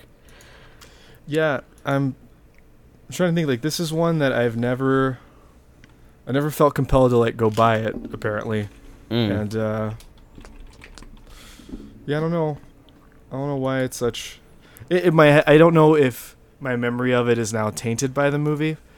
Uh, I'm probably not going to read his books. And honestly, I don't know if any of Chuck Palahniuk's books are good anymore. I haven't read them in so long. I'd say Fight Club is still decent, uh, but yeah, I um, there there are several that I would like to reread, but I just don't Yeah. know don't know if I'll ever have that kind of time. Like I want to reread uh, Invisible Monsters and Rant for sure, but um, yeah, I bought um, I bought Rant on Audible just because I I would like to hear that with a you know oral history. I want to hear that with the full full cast. It might be good. yeah, for sure. I, re- I remember Rant being wild. Yeah. And uh there is I do remember one funny part from the uh from the choke movie. Uh there's that scene where like Sam Rockwell and that woman are using the uh, anal beads and she like and she just yanks them out and he goes, "Hey, I am not a lawnmower." And that um, I don't know why. It's just funny to me. I did yeah, and that's not the end of that payoff. oh uh, yeah, I know. like the second to last scene in the movie involves, you know, the lost anal bead, and Yeah. I was like, I don't I don't know if this joke works. Yeah. I'm just going to go out on a limb and say it definitely doesn't. Okay, okay great, Um, thank you. I just remember hating this movie so much. But, I mean, I haven't seen it in probably 10 years. But Yeah. I remember Yeah. thinking it was an absolute piece of shit. I'm curious. I, I I almost think I would have hated it more in 2008, just with like how attached I was to the the author. Mm. Um, but yeah, glad I'm waited, but also not happy that I decided to ever watch it. Mm. You gotta again. You gotta watch to know if it's. uh Yeah. You know, you don't know until you watch, right? Yeah. I, yeah, I don't know. All Now I right, know. Kevin. Let's see. Uh, so I finally got around to watching Crouching Tiger, Hidden Dragon, and I enjoyed it quite a bit. Like, um, this is actually only the second Chow Yun Fat movie that I've seen, but uh, This is the first time you ever watched it. yes, I know. Wow. Yeah, I don't know. Like cer- certain things just you know take me longer to get around to for whatever reason. Um, yeah. I remember watching this uh, on the floor of my dad's living room. We rented it and watch. I watched it by myself though, like nobody else watched it with me. I was alone. I know I was alone because uh, I got very excited. I was a little. I was a teenager. I got very excited during one scene. you know which scene I'm talking about. Yeah. So uh, yeah, but that's really all I remember about it. To be honest, is that one scene. Yeah. I mean, Old Zhang Zi. Yeah, I mean, I think she's she's really good, and uh, the movie is really good. Um, you know, doesn't have Tony Leung, so it can't be a five. But uh, just kidding. No, you know you're not. I'm really not. like like last night, I was like, do I want to see Shang Chi? Do I want to see Shang Chi?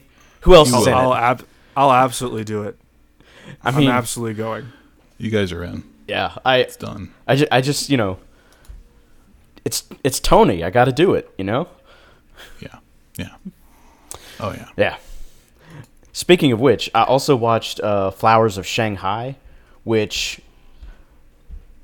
tony's in it and he's great but the movie is like very very slow and very like there's just not enough happening in it for me to like get majorly invested in like so it's basically about um uh this brothel and the flowers who inhabit the brothel and all their like day-to-day drama with their patrons and eh, you know it's not horrible like like when when people like really start to emote and really start to you know like do something besides like tell jokes and party then you know it it gets very good but it just doesn't sustain that for all of two hours so Yeah, the um,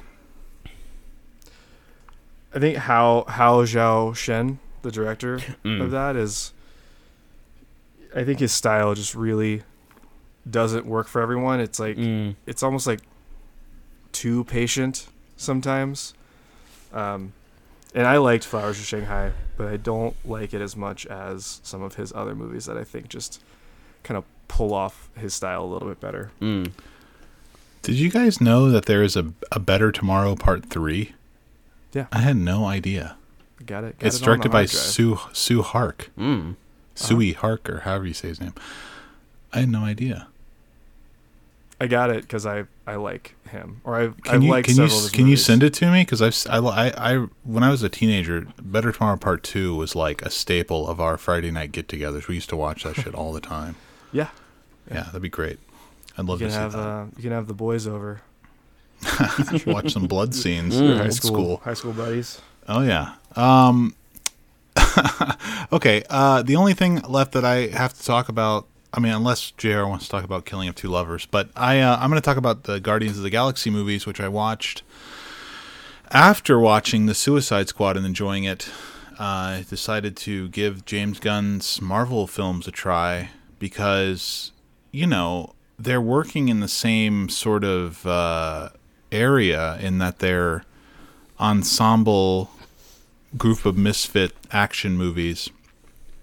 And uh I know this is going to sound insane to JR because he thinks that Suicide Squad is probably, you know, on the exact same level as these movies, but I, these movies are so much worse than uh, the Suicide Squad and really wor- the worst Marvel films I've seen so far.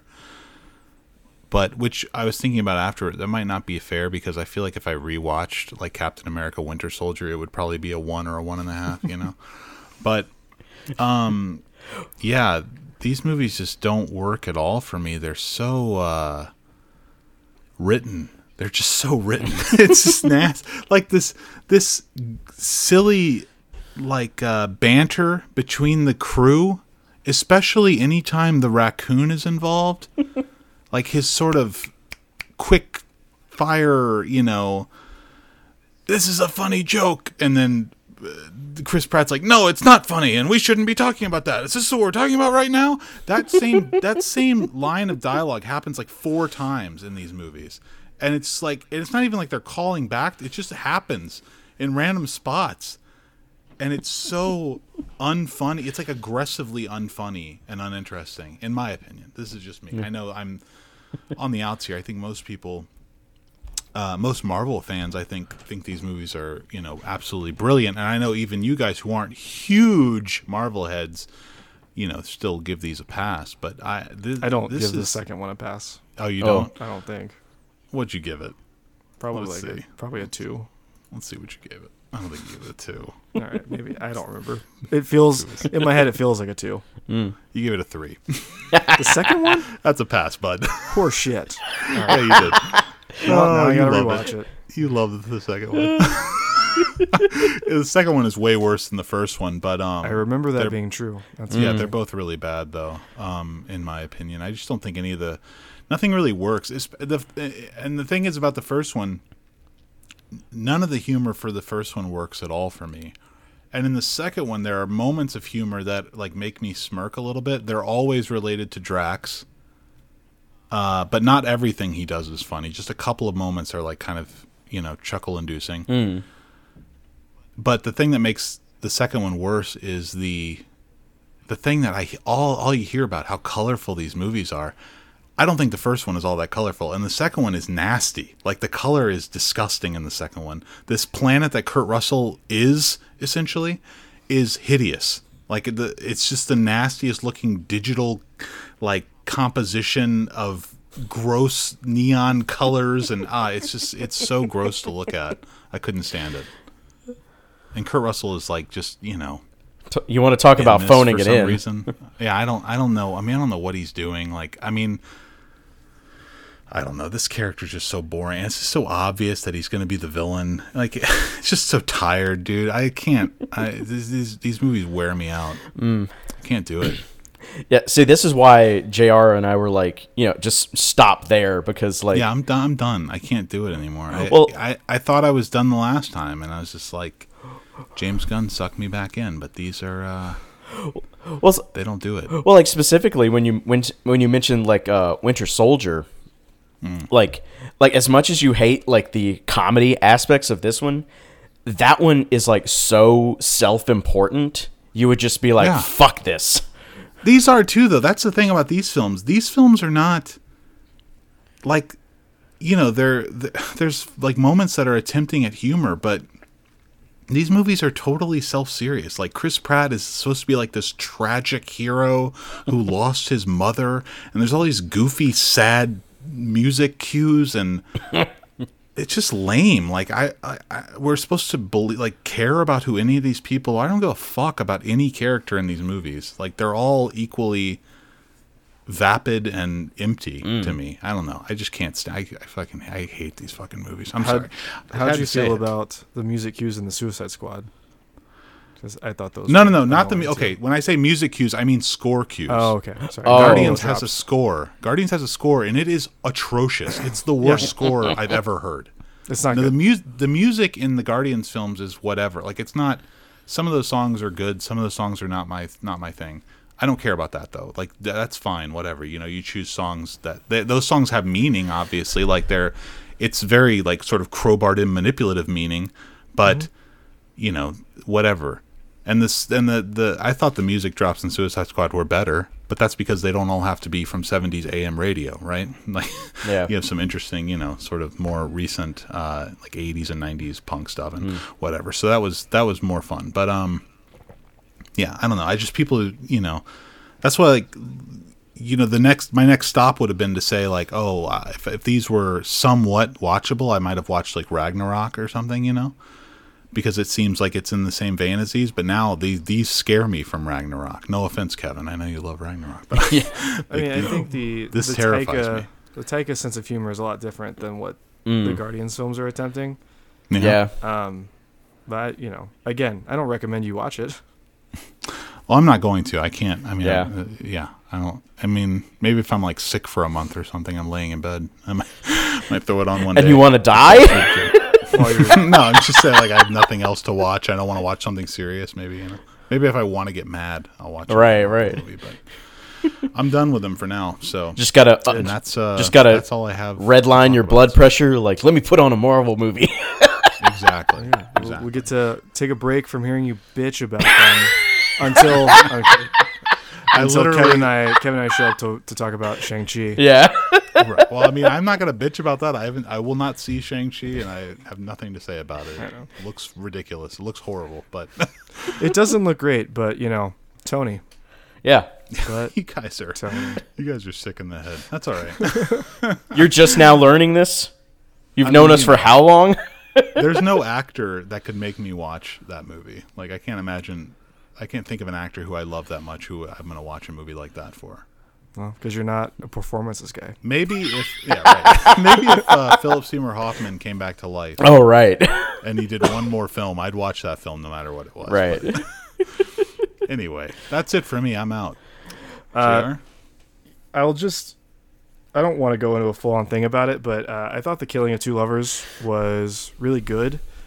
Um, that's on Kanopy right now, and surprisingly, the guy who took the Mel Gibson part on the Lethal Weapon uh, reboot on TV, and got uh, fired. he's really good. Oh yeah, he's Yeah. apparently a crazy asshole. Oh. Yeah. Um, but he, seems like it though. I could believe it watching his performance in this. I believe that he's like really intense about what he does, and he's that intensity doesn't work for a network television show. You know? Yeah, I, I mean, what, I forget which Wayans brother it was. Maybe Damon. Mm. Uh, Damon, but yeah, yeah, he's Damon like, I don't have time for this shit. We're on a shitty network show.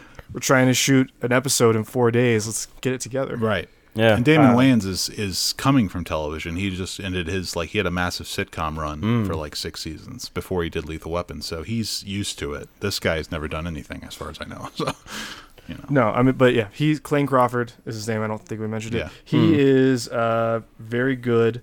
The so I mean, it's basically this guy is and his wife are separated. Uh, his children are living with the wife.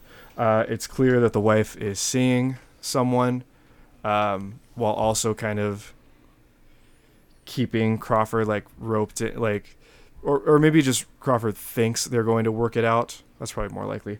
Um, and like the one scene that the uh, the other dude is in, Chris Coy, uh, where they kind of confront each other, thought was Mhm. really good, and just the whole thing is just like there's just like this kind of like sense of um, impending violence, like in every interaction that uh, just kind of kept me uh, kept my butthole tight. You know, I was like, I don't Yeah, know what's gonna sure. happen. you're This clinched up the whole time. Oh yeah. I uh, yeah, I, I really enjoyed it too. I, I thought uh, Crawford's performance was like really, really good, really raw. Um, I feel like the only the only real problem I have with it is that his sort of the level that he's at. Uh, some of the other actors, I mean, not, not really the other actors, just really one of them, which is his oldest daughter. She doesn't quite uh, match up, and uh, there's one that one scene in particular where she she attempts to showcase how mad she is, and it's a little embarrassing. Yeah, um, I you know, Yeah. Yeah, I, I thought the rest of the movie was good enough that I, I just wasn't going to like sure, you know shit on it just because like one child actor didn't bring the heat. Uh, no, I agree. Which- it would have been like a four and a half out of or a five though for me if yeah, if she had been better, or if that scene had been different. Um, and I I don't know why I can't explain or put my finger on why, but I loved the final scene. where Like, they're at the hardware store. Yeah, Yeah, uh, I just that's a it. weird. I you know that scene. I was sort of like. I mean, it just it feels sort of um, not fully realized in a way. Like it feels like okay, well, we know. Like I love the the penultimate scene, like the scene before that where he runs off the road and everything, and then she comes to him. I thought, oh, that was great.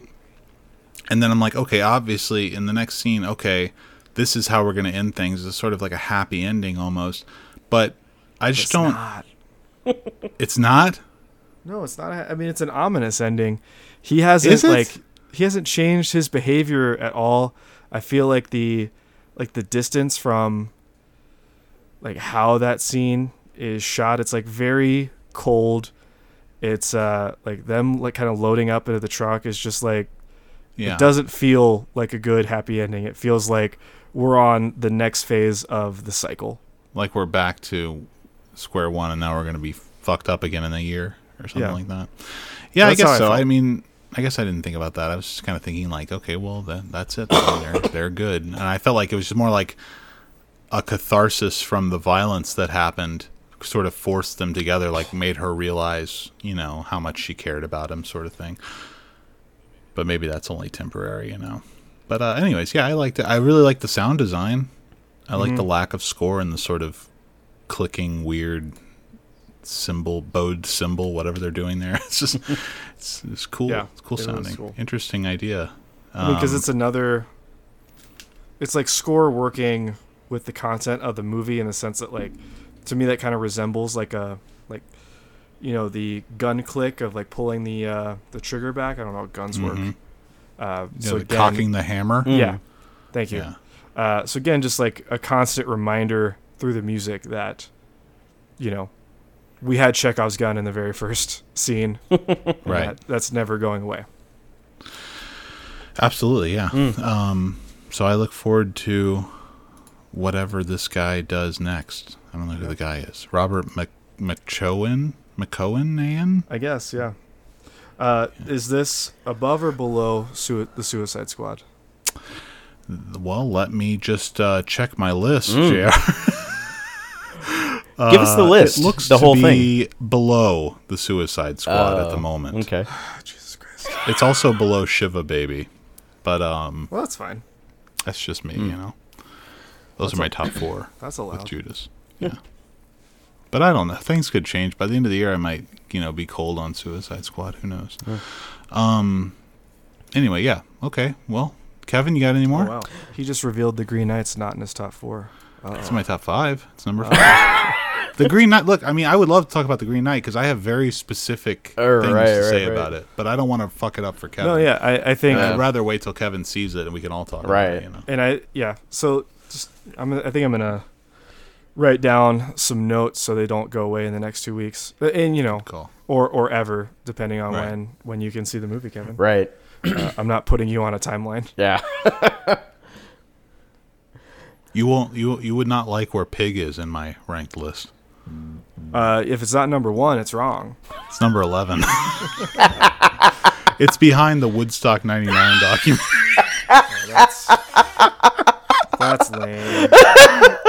like Sorry. that documentary is fine, but it, like it's not pulling anything special or very interesting for a documentary. Neither is Pig. Anyway, uh, Kevin, you got any more? Uh, real quick, um, if you're if you're looking for a movie to watch with your kids on Netflix, uh, Vivo is very good.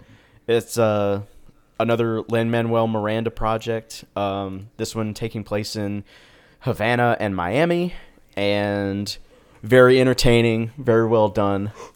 Um, really, really emotional too in in certain parts, like. Um, yeah, like I like I was tearing up in one of the scenes. Oh my. Yeah. Well, like I mean, Did you have to Tearing change your tearing up now just talking about it. Go ahead. That was mean. Sorry. uh, Jr. You want to talk about uh, Cloud-Capped Star? Oh, sorry. Yeah, I didn't get a chance to watch it. I watched the first half hour at school, and then I thought I was going to get a chance to watch it last night. one of you. Oh my god. Well, my ki- I had to watch my kid last night. I wasn't supposed to, but my uh, Okay. Wait, so Nicole had her second shot and she was sick, so I had to wait, who who, watch her. who won last time? I don't know. I well, I was thinking about that too because I know that I th- I feel I like Jr. did. won right. You- he just he watches everything anyway. No, Oh. no, I, I just yeah, I was like, I, I wanted to give this a rewatch. Oh, Yeah. okay. Because it's no longer a punishment. It's always a movie that has substance. So now there's no Not- reason not to for well, all it three of us not to watch it every time. It doesn't. We we keep rolling in like the the first like third of this Mm. list. Um, they shouldn't all have substance, but I don't know. We'll see. Mm.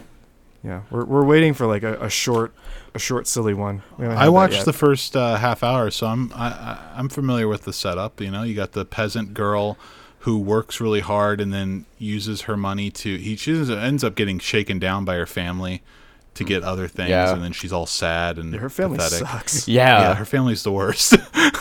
like uh, old old, old Shankar, like, dude, like, you are not Nusrat Fateh Ali Khan. Like, you gotta like, if you if you really are wanting to make make a career with this qawwali stuff, you gotta just get out there and do it, man. he sounds great though. You notice every time he sings, there's Oh, like yeah. echo on his voice. Yeah, like, it's obviously recorded in a studio, but yeah, he sounds really good. yeah, and the and his uh, his lips are synced up like really well to it. Uh, cause yeah, like like when I first when I like that first scene when you hear him singing, it's like, oh, this is like uh, uh, passion from Last Temptation of Christ. Okay, yeah, Yeah, sure. But then it's yeah. yeah, Still never seen that. To what? I said I've still never seen that. You haven't seen Last Temptation of Christ? Oh, sorry. I'm thinking. I'm thinking Passion, of, of the Passion. Christ. Oh, you haven't no. seen Passion of the Christ. no, no. no. The, the the specific musical musical score is called Passion on the soundtrack. Yeah. Like I Peter yeah, you don't you don't need to go out of your way to rewatch Passion of the Christ or watch it for the first time. Um but yeah, um Sorry, sorry. I'm just adding Passion of the Christ to my deep dive list. god damn it. Go ahead. Uh, sorry. But yeah, um I thought it was good. Um it's kind of it's kind of samey for, you know, 2 hours. And um you know, like I- like Yeah. I don't know, like you know, things happen in it, but it's like like no one seems like super affected um except for except for the lead uh Nita and the woman playing her is really great like like when she has her like when she has her like really emotional moments where she's just like like you people suck. Like this is the fucking worst. I can't believe i'm doing all this shit for you. Uh like she's really great but yeah it's just kind of like uh, her life still sucks. Another half hour goes by.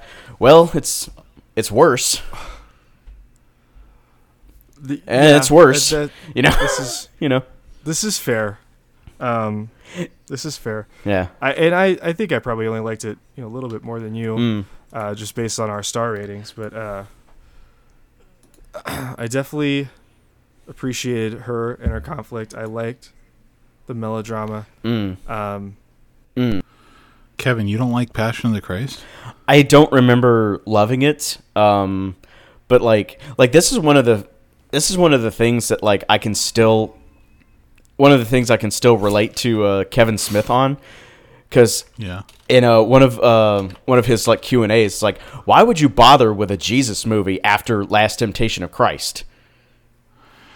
I mean, Well, I mean, there is like, I mean, Last Temptation of Christ is not is not a biblical account, right? This is a Yeah. sort of strict Catholic biblical account of what is supposed to have happened. I Yeah. I'm not. I'm with you. I mean, I don't love the movie. I, I in fact, I've sort of always been in the same sort of three to three and a half with it. Even the, when I watched it originally, I wasn't thrilled about it, but I do like. I really loved aspects of it, like the fact that it's using Arabic and Latin for the languages. I think is great. Um, I like the sort of some of the imagery, like the the way that they um, portray Satan in it. I think is really terrific. And uh, I mean not as good as pa- uh, Last Temptation, Right. Because I think that the the flame in the desert and the lion in the desert is like way more interesting and uh, compelling. But Yeah. uh, yeah, I don't know. There's just uh, there's a lot that I think is, you know, well done with it, and uh, I do think it's obviously like way manipulative in its use of violence and stuff. But Mm. yeah, like it's also been a really long time since I watched it. Yeah, I mean, like if we were, you know, if you made it a deep dive, I would I would watch it, but uh I I just Sure. remember like um yeah, uh, like I remember the hype that that movie that that movie had and you know, the positive and the negative and like I, I just you know I just think there are so many other movies that are wor- worth more worth more attention like um like That's fair. like uh Pasolini's uh Gospel according to Saint Matthew. Parts of it are like really ridiculous, like um like when Herod is like has like ordered all the children to be murdered. They're like literally like flinging um swaddling clothes up in the air to like show that they're that they're killing the children. Um which is, you know, goofy and ridiculous. Um, but but it's still it's still a good movie, I think. And um, I've been meaning to I like I've been meaning to watch it again like forever. But I remember Barabbas being really good, like especially the s- With uh, Anthony Quinn. yeah and uh Robert Shaw, and like Hmm. because like I remember the stoning scene being like absolutely epic and over the top and ridiculous, but still like holy shit, because it's like it's this like vast like crater that they found, and this one and this woman is like standing in the center of it, and then it's like this big buildup, and then dead silence. And like all around this crater, they're just you know it's just like a meteor shower of rocks being thrown at this woman. All right. Um. Okay. Sorry, Jr. You were in the middle of talking about how great the soundtrack is, and I agree. Actually, I was going to say the the opening, the credits with the score. I was like, this score is a six out of five. Like, great music. Yeah, Very uh, intense, drony music. I love, I love Eastern stuff like that. Kicks And- ass. I can't remember hearing that in any other movies from that region, um, which might just be a bad memory. But uh, yeah, I was I was way into it. She loved it too. Yeah. All right. Well, you guys have other things to say about the Cloud-Capped Star? I mean, it's good. You should uh Jr. Finish is watching your it. favorite Ritwick Rahad? I forget what his name is. I'm Rit- sorry. Ritwik Gotic. Gotok? yeah, Goddick. Is this your favorite of his films? Uh, probably. I haven't s- seen that many, but uh, I would guess. Yeah. I'll say yes. He did a film called Lenin, My Lenin. That's on uh, YouTube. I was going to watch it, but I didn't get around to it. It's only 25 minutes long. It's about Vladimir Lenin. Oh, nice. So it's interested to see that. But um anyway, okay. Uh let's get to our main review then. Which is JR's pick, Paper Moon from nineteen seventy three. Nineteen seventy three is a big year for American cinema. You got The Exorcist, you got Badlands, Wicker Man, Mean Streets, Holy Mountain, which isn't American, but um, neither is Wicker Man. Uh, American Graffiti, Serpico, The Long Goodbye, The Sting. There's a lot of big, big movies coming out in 1973. The Last Detail is amazing. It's a big year. Jordan used to talk about this year when we were first doing the Baton Rouge Movie Club podcast. Oh, Just me and him. Um, we used to talk about how 73 is like a pivotal sort of year in cinema. Mm. But um, does Paper Moon add to it or detract from it? We'll soon find out. Uh, directed by Peter Bogdanovich, starring Ryan O'Neal and his daughter Tatum O'Neal, and Madeline Kahn and, and John Hillerman and Randy Quaid and other people. P.J. Johnson.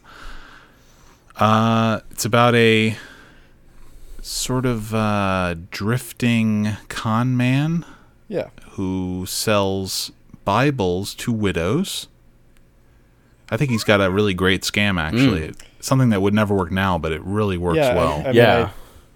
I, you know, we see one time where the scam like gets close to really backfiring on him, Mm-hmm. uh, and it's like that probably happened to him a fair amount.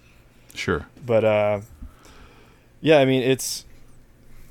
I think the setup is uh, is clever, not just for his scams, but the whole movie. Like he is clearly stopping by the funeral of a former fling Mm. uh, who has left behind this daughter, played by Tatum O'Neal, and uh, you know he reveals like people people notice he looks like Tatum O'Neal. There's only a couple women at the funeral, Mm. uh, but the physical resemblance is noticed.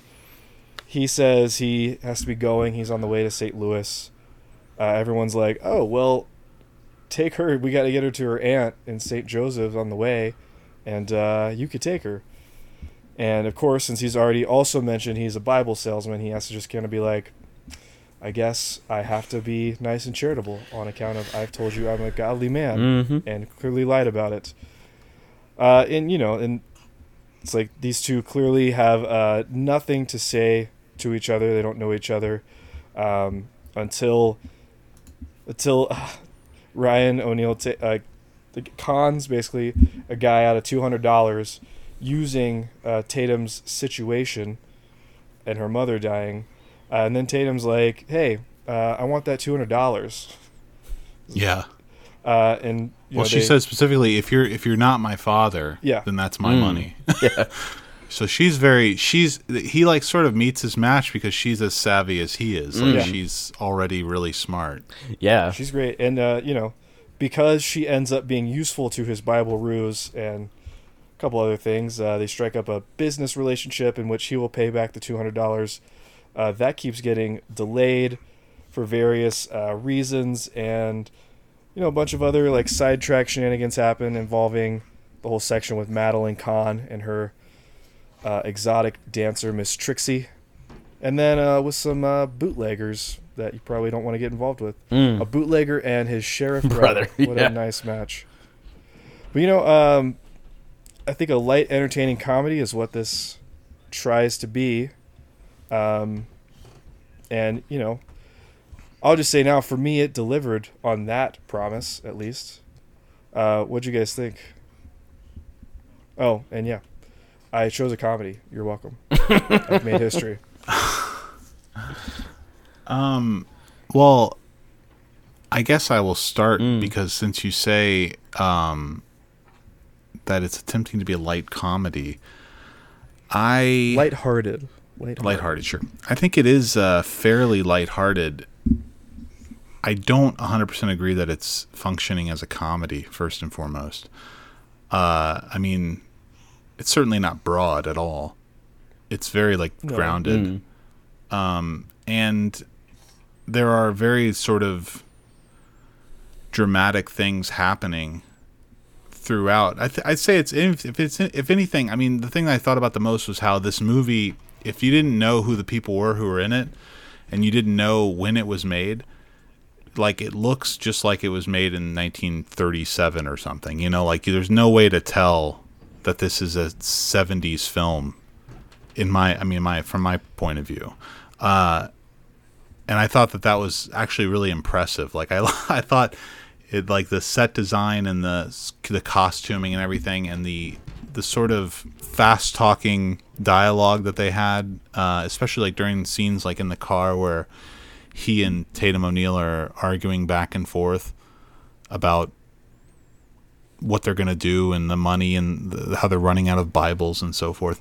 I thought that was very like sort of homagey to the kinds of movie like this kind of movie this sort of like a lighthearted caper film from the 30s or 40s or something like that, right? Agreed. And um huh? I said agreed. Yeah. Yeah. And um yes, but I don't but I but I guess it, maybe it's just a matter of like whether or not you find things funny. Like I didn't find much of it funny. Like I never chuckled at anything, I don't think really. I mean That's I. I mean well tell me what what you thought was funny in it. well, I mean, for I instance, are, like maybe there are moments that are like attempting for like a sort of very like like nothing was just like yes no, Addie, oh my god that's hilarious like I think it, it's it's all it's all like chuckle comedy. There are, there are several moments that I found to be very clever, where I I'm almost just like, that's really clever. like saying to myself, yeah, no like guffaw moments. I mean, uh, I, wa- I actually got Sarah to watch this with me. Um, Yeah. Just so I was like, it's like I might not have time to watch this if I can't convince Sarah to do it as well. Uh, she was chuckling at some of the parts, and, and what I was thinking specifically of those car scenes where they're in a fight about the Bible. Like, why didn't you tell me there are Mhm. Bibles? Well, why didn't you just look? Like, you can see how many Bibles there are too. And he's like, you have an excuse for everything. Uh, that whole interaction and the way it ends, or in the middle, they're like, yeah, I'll drive you here to drop you off at a depot. And the way that that like seamless, seamlessly transitioned into, well, so on the way to the depot, we can hit this town and this town and this town for more Bible sales. That was, uh, you know, yeah, I was chuckling at that kind of stuff. That's fine. Uh, I mean, I was I, I, chuckling at he like you know he's gonna sell this whiskey. He goes and steals the whiskey from the bootlegger to sell it back to him, like that. Just like the boldness of that had me chuckling. It's like, how, how do you think this isn't gonna go wrong? Um, but I see, see, like stuff like that. When that happened, I wasn't thinking like. I guess I was thinking like this guy is. That's a good. Again, I was just thinking like this is a good con. Like what a what a Yeah. brazenly great idea. That yeah, obviously is kind of like extremely bold, but if it works, God, this guy's a genius. You know, that's what I kept thinking about. I, I guess I wasn't like thinking of it in terms of like this guy. This is silly. Like he's funny because he's you know selling the guy his back. It's just ironic, I, I mean, guess. But I, I guess I. Just, but, you know, I felt like I agree with you. It's clever. almost every conversation between uh, Tatum and Ryan like just served a comedic purpose. Like, yes, their relationship is growing, but I, I thought like their anger and frustration, and especially the way Ryan O'Neal plays it, where he is just like so annoyed with her, I thought was was meant to be funny. Uh, you know, we're and just like I owe you like I think it was hundred four dollars and seventy three cents, and you know, turn off the light, and she's just like seventy four, and you know, just- no, it's it's not that kind of funny. It's No, it's you. a light I get it. humor, and I enjoyed. Uh, you know, I, th- I think their dynamic together, their chemistry, uh, really sells all those lines. For sure. I agree. Kevin, what do you think? Uh, well, firstly, I would have to disagree with you, John. Like, I Uh oh. no, I I didn't like. I did not think it looked like an authentic movie from the 30s or 40s. Like, if you Oh, I if you was gonna get to that later. no, I mean, like if you if you want something like that, something that like really hits it on the nail, like it's uh, Young Frankenstein, because like the way the way they do the sound design and the like just the look of it, I think looks way more way way more retro than than this movie. Because like because like think, uh, honestly, I was gonna ask you guys like, at what point in history can we like kind of forgive films for not looking good? Because I thought this one looked like it didn't look good. But What? this I- didn't look good. No. Oh, I thought I think it looks I thought this looked really good, but I thought Uh, it looked more like I cannot thought it agree. more like a. Uh, this looks like post Orson Welles. There's a lot of Mm. like camera movement and then also patience that I feel like you just weren't gonna see until the late 40s. Um, That, I mean, that's fine. But I, I, I was, I was, I, I- mean, I was more speaking to the, um, Yeah. the things that you see on camera and the, f- and the, the way the film looks. That sort of, and I agree, like uh, about the Orson Welles uh, statement because he was apparently the one who convinced him to shoot black and white and do it at high contrast and everything. Yeah. But I I, I, had think no that all I- that really works. I thought it looked f- fucking great. Ac- According to Wikipedia, he convinced them to use a red filter to Mm. shoot Right. all of it, and I was saw like, that. I you know I don't know anything about black and white photography. I had, would have no idea that would have uh, produced the effect it does, which is just a super clean, crisp black and white throughout. And Kevin's crazy. Yeah, I agree. Kevin, you're out of your mind. I was gonna say, how did this movie not win the Oscar for cinematography that year? Not even nominated. I know. It's a it's a train Uh, wreck of a, it did of a get ceremony. did get nominated for its sound, which is cool. Yeah, that's cool. Uh. that's good. You know, that's right, one thing. okay. It's not really a comedy. We're just gonna have to does- agree to sound doesn't disagree. matter. No, no, no. That's not what I said. Well, that was I'm another thing that you bugged know, me. Like the sound of the car is like, oh yeah, like we gotta, we gotta sell that this is a a 30s car. It's like, uh, it, I mean, It is a they 30s. trying Yeah, I know, that but, was like, it doesn't- sloppy.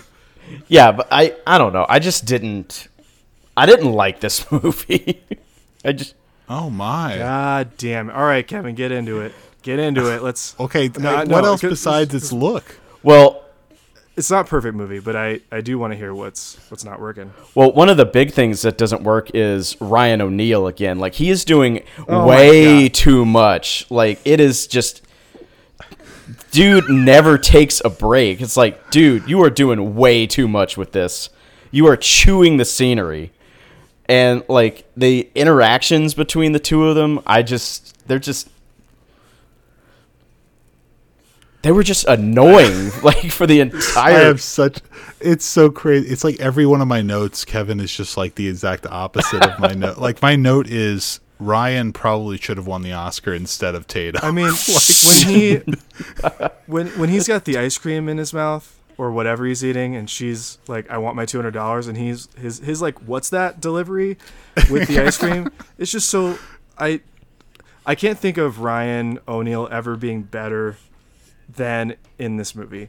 Because I, I, I, I'm often with you. Like, I, I, I, I'll, I'll say that like his Barry Lyndon performance is like it's maybe almost accidentally good. Uh, I think that you know, he's in he's in What's Up Doc with Peter Bogdanovich. I think that's maybe a better movie, uh, but I don't think Ryan O'Neal is nearly as good in that as he is in this. And I, you know, it's like I really like The Driver, but I don't like it because of Ryan O'Neal.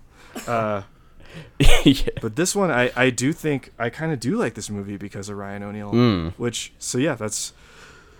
Oh, sorry, that's wild. Yeah. That's I wild think, that yeah, I thought on O'Neal was- page on that.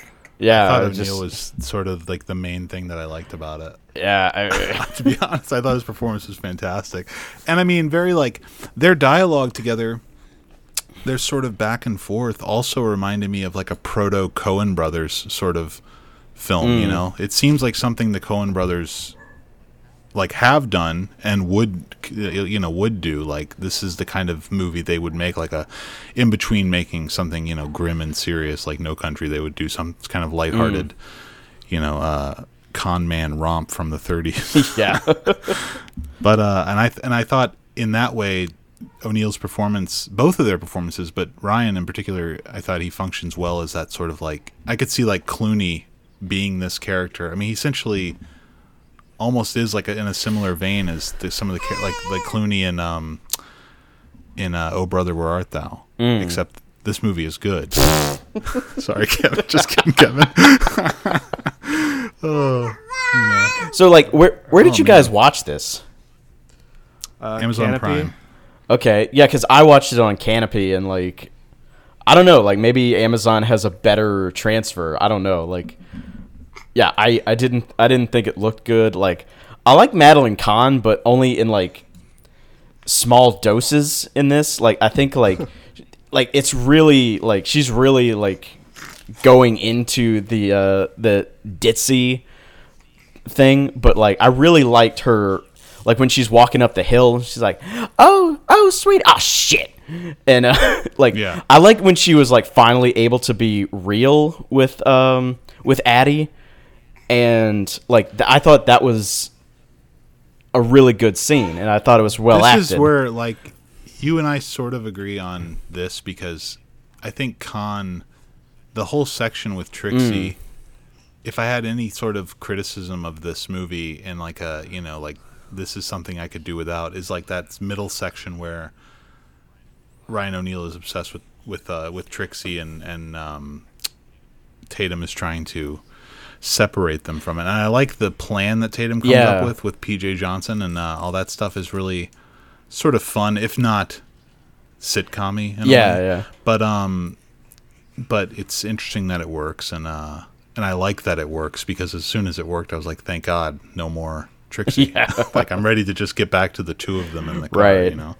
Yeah, yeah, and I th- I agree. That was not my favorite section. Yeah, and I th- I thought the whole like the whole bootlegging sequence, I thought was actually I think that's the best part of the movie, because like because like agree, now actually. now there's like you know now there's some tension and Some stakes. yeah stakes Right, Jay? yeah and some uh, strings. We got some strings now. yeah and just just like the uh the the the menace the menace of the sheriff and his deputy and then like you know like when he takes the hat off and like they think they think he's gonna find the money and then when when you know addie's like run like Yeah. yeah yeah I think John Hillerman is phenomenal also. Mm. And uh, I think in a different, maybe a different year or something, he might have gotten a, a supporting actor nomination as the sheriff. Mm. yeah I really enjoyed his sort of like quietly raging. you Yeah. know, like we're gonna we're gonna fuck you up now. Yeah, because like I remember, I remember him in um, Chinatown as the uh, the guy who takes over Water and Power. It's like very you know subdued, but in this one, it's like oh now we're seeing how good an actor this guy is. Yeah, he's really terrific. And he apparently played the bootlegger also. Mm. Yeah, just with, with a mustache. yeah. Right. The uh, So he played the Yeah, I- sheriff I and his brother. Yeah, Nice. exactly. I liked that section a lot. I like where it goes. I like um, kind of all forms of the chase that happens. Mm. You know, like yeah, Hillerman is making a really dumb decision, just like leaving their stuff on a table and then walking out of the room, uh, including the car key. Yeah. Um, that wasn't that wasn't very smart, but you know, I mean, he leaves the deputy watching him with a shotgun. I mean, and they're Oh, like yeah. a small town sheriff. Like, I don't think he's assuming these guys are gonna do it. It's a kid. you Yeah, know, he's yeah. probably gonna assume that the kid's gonna steal the key. Yeah. But uh, once once they're in the car, I loved uh, that chase, that sequence. I really enjoyed uh, trying to swap the cars Mm. because I thought the the wrestling match Yeah. was great, and that even suggests just like wrestling. Uh, it, this could have been alluded to maybe earlier in the movie, but just the the idea that like he is, you know, like as a comment, he is a salesman, and he like quickly adapts to language that his uh, customers here would understand and agree to. Um, I like that a lot, and uh, I also liked once he wins the wrestling match, like all of the other brothers in that family are like, "Fuck yeah, we got this." Yeah. I could have used way more Randy Quaid. Mm. To be honest, I was kind of bummed out that he was only in that one scene. Mm. I mean, I don't know how else you get him. I, you know, I'm I not don't know how saying like I want I want more scenes of this country Yeah. bumpkin guy. I don't know. It, I just thought he was going to play a bigger role. I like I like Randy Quaid at this time. Well, like, it could have been, you know, it could have been more like a, um, I mean, I don't know what the book that it's based on is like, but like it could have been, you know, more similar to uh, Bonnie and Clyde, where it starts out with the two of them, they do some stuff, and then gradually different people come in, come in and out of the narrative, and um, you know, maybe we could have gotten more of him Yeah. that way.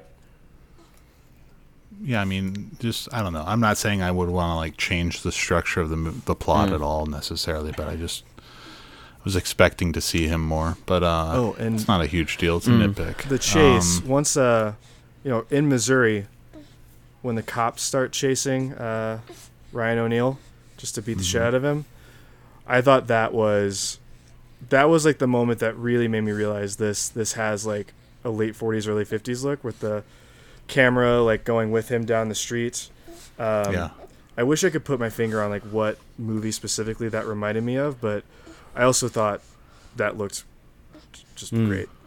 I Uh, love the scene following up to the subsequent. wall. Yeah, and the scene subsequent to that where he's where Tatum O'Neal's looking for him. I loved. I honestly, I Yeah. kind of thought the movie was going to end there, Like, and it, it like reminded me of. um This is going to be a silly comparison, but it reminded me of the end of Prisoners, Oh, where Jake Gyllenhaal is uh, at the scene of the crime, and you know Hugh Jackman is like in the pit, but he doesn't know it, and then he just like sort of hears the the whistle, and he's like looking around, and it's very very faint.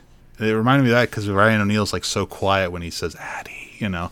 Yeah. I thought that was very uh, I don't know, like I liked it. I liked it quite a bit. So, um, I have other notes. Hang on. Oh, I had a question. Why does Ryan O'Neal put his pants under the mattress? Do you guys remember this? Keep them straight. I don't know. Yeah, but he like throws them under the mattress. Like he doesn't. like they're bunched up under there. Yeah, Ah. I don't know. That's uh, It's very strange. I'm not sure. I don't know. Um, I guess that's more of that itinerant, you know, traveling kind of mentality. I don't know. I don't know how, feels but like yeah, it feels like something that they researched. Like this is something that people used to do, and we need to have it in Mm. Yeah. there. You know, like how she's listening to the radio constantly, and I'll say her listening to the radio performance is pretty good. Like, like how she's just kind of sitting staring ahead. It feels very much like she's enjoying listening to the radio, which I'm sure kids at that time did not like to do at all in the 70s. I mean. did did this? I was thinking about this at, right after the movie ended because I didn't make any notes about it and I didn't ever notice it.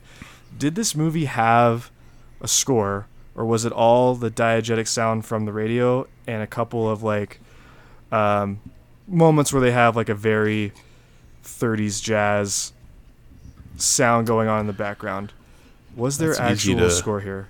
That's easy to figure out. Yeah, JR. go- can you just go Google look this for, for a me? composer? Go- I'm going to find the composer right mean- now. I'm, I don't think there is though. I think you're right. I think there's Yeah, no I'm pretty score. sure there I think it's all source Yeah. music. And there was there was a there were a lot of times in this movie where there There's was just no no, music at all, Mm. uh, Yeah. which was cool. There's no composer. It's all, s- I guess, yeah, like you say, it's all diegetic, and then the the uh, paper moon during the credits. Um, and I guess I had I had a plot question. Did Yeah. Did the bootlegger tell his brother to like hang out at this sale Mm. to make sure everything is good, or was the sheriff just like hanging out conveniently right there? I uh, I couldn't decide.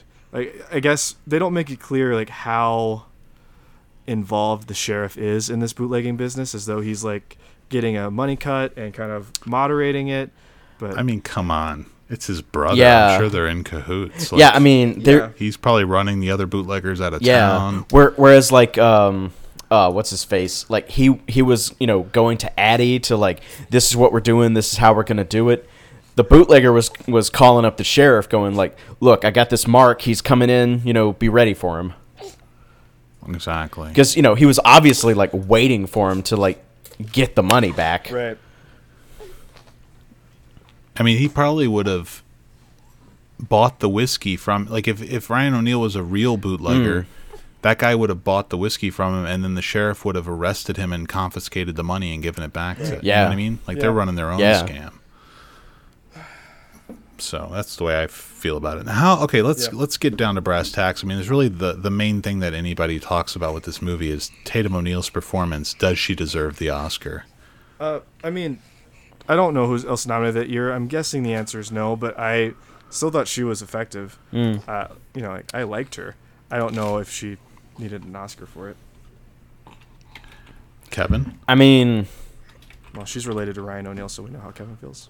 Yeah, you know, terrible. Worst zero out of five. Uh, I mean, like as child actors go, like I thought, I thought she was like effective in.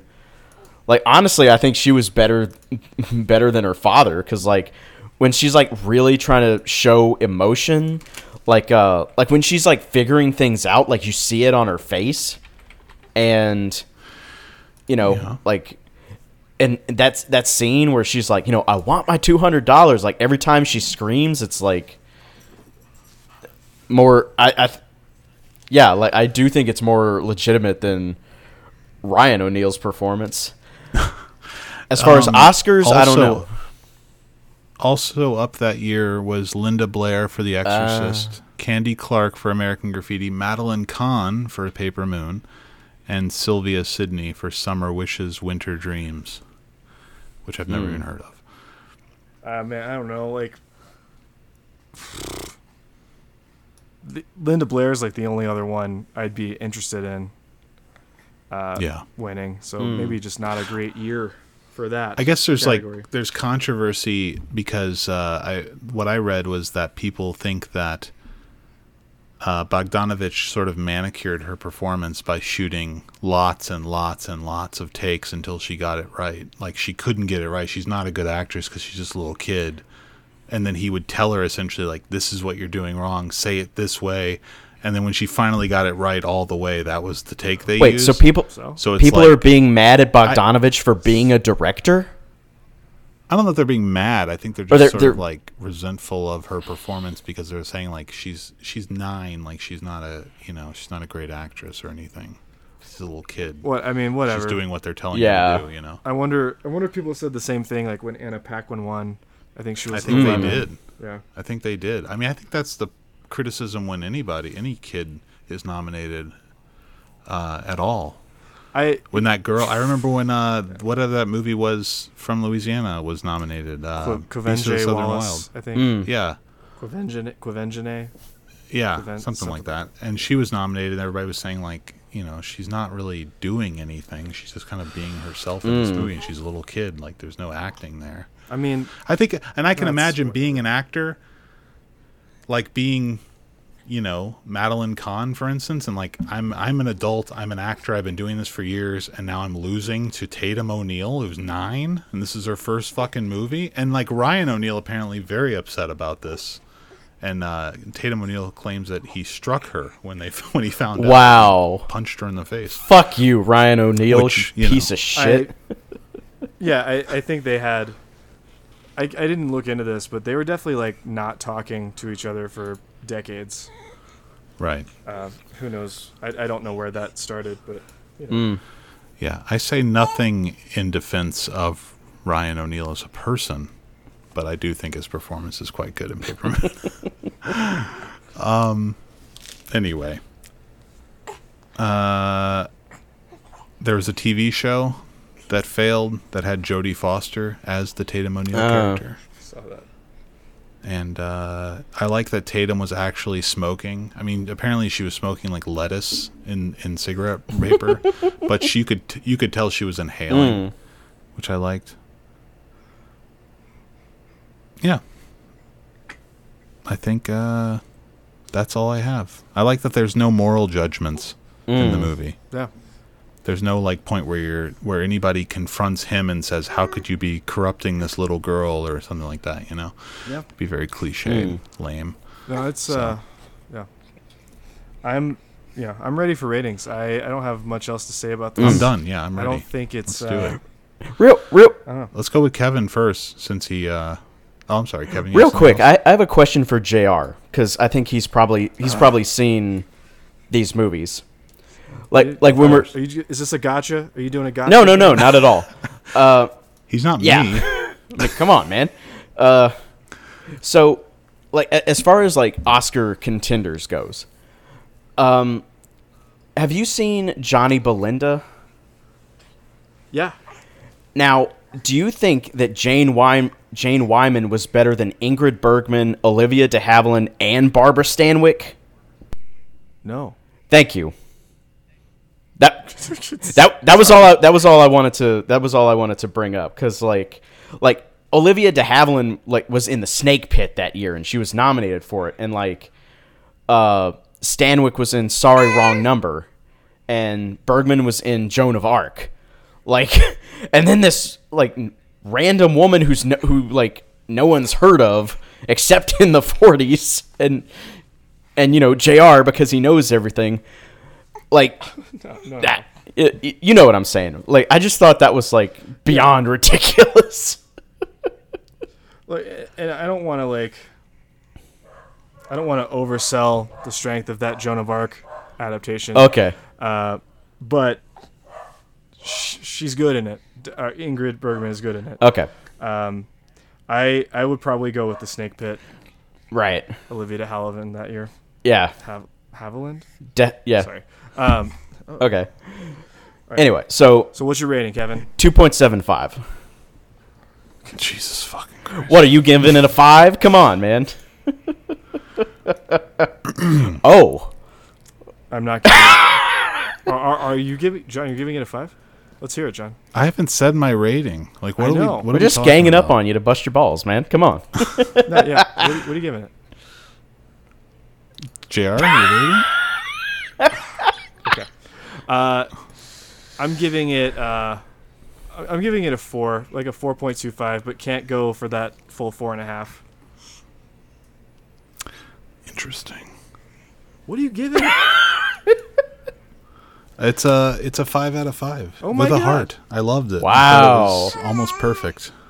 I have no issues with it really. Wow. And uh, yeah, suck on it. suck on it, both of you. Dude, that's. I mean, I'm It's happy. I, Bogdanovich's masterpiece I out of the two films I've seen. I finally picked a movie that one of you guys loved. Hey, Amazing. I, I don't think that's happened since In the Mood for Love.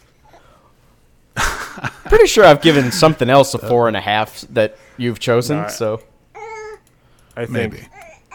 I think we were- we were all pretty into the uh, the Arbor. I don't remember the numbers, but I think we all. I gave it think a we all four a liked half. it. That Um. Okay. Let's do this. Oh, we got to do Paper Moon. Yeah. Let's see. Paper Moon. Uh, let's roll the dice. Cause I know JR's losing and he wants to get out. He's like, No, "We're I- done. Let's be done." I kind of just want to put this baby Mm. to bed. Here we go. Real it's quick, a six. six, which means it's one, two, three, four, five, six. It's Noble Willingham. Noble Willingham, and I've seen twelve. I've seen nine. And I've seen ten. That might be the closest Dang. we've all been. Snap. I win. So you win. All right. Good. All right, and the number is let's see, 3480 3480 enter and the number is 2472. 2472. So that's on page twenty-five.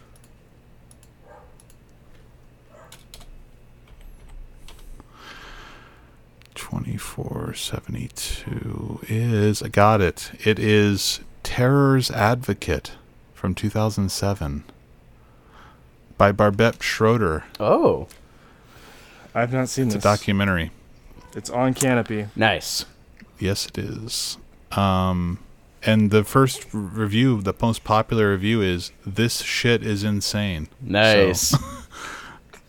Might be all right. Might be All all right. right. Looks like a So that's what you two will be forced to watch for next time. documentary about Klaus Barbie. Yeah, the Cool. uh, and Holocaust denier Roger Garon- Garaudy.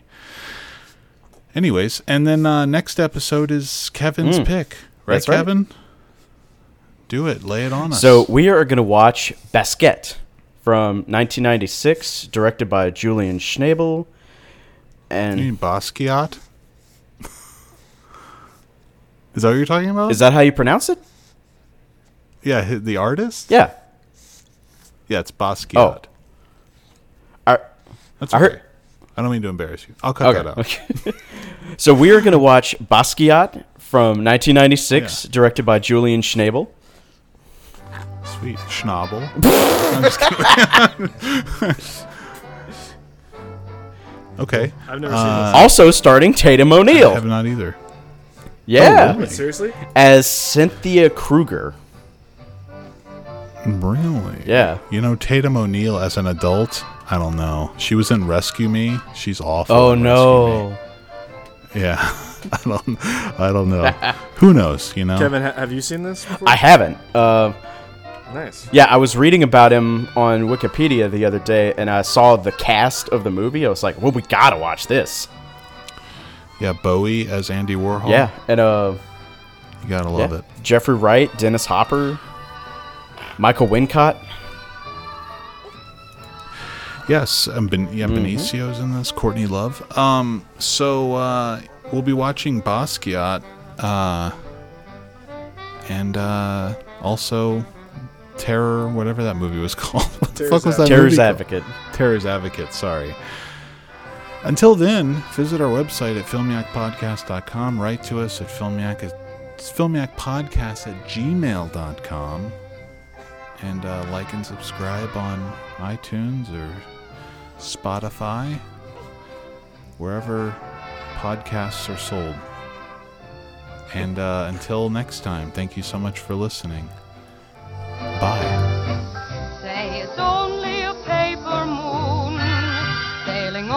Say a cardboard sea. But it wouldn't be make believe if you believed in me. Yes, it's only a canvas sky hanging over a cotton tree. But it wouldn't be make believe if you believed in me. With all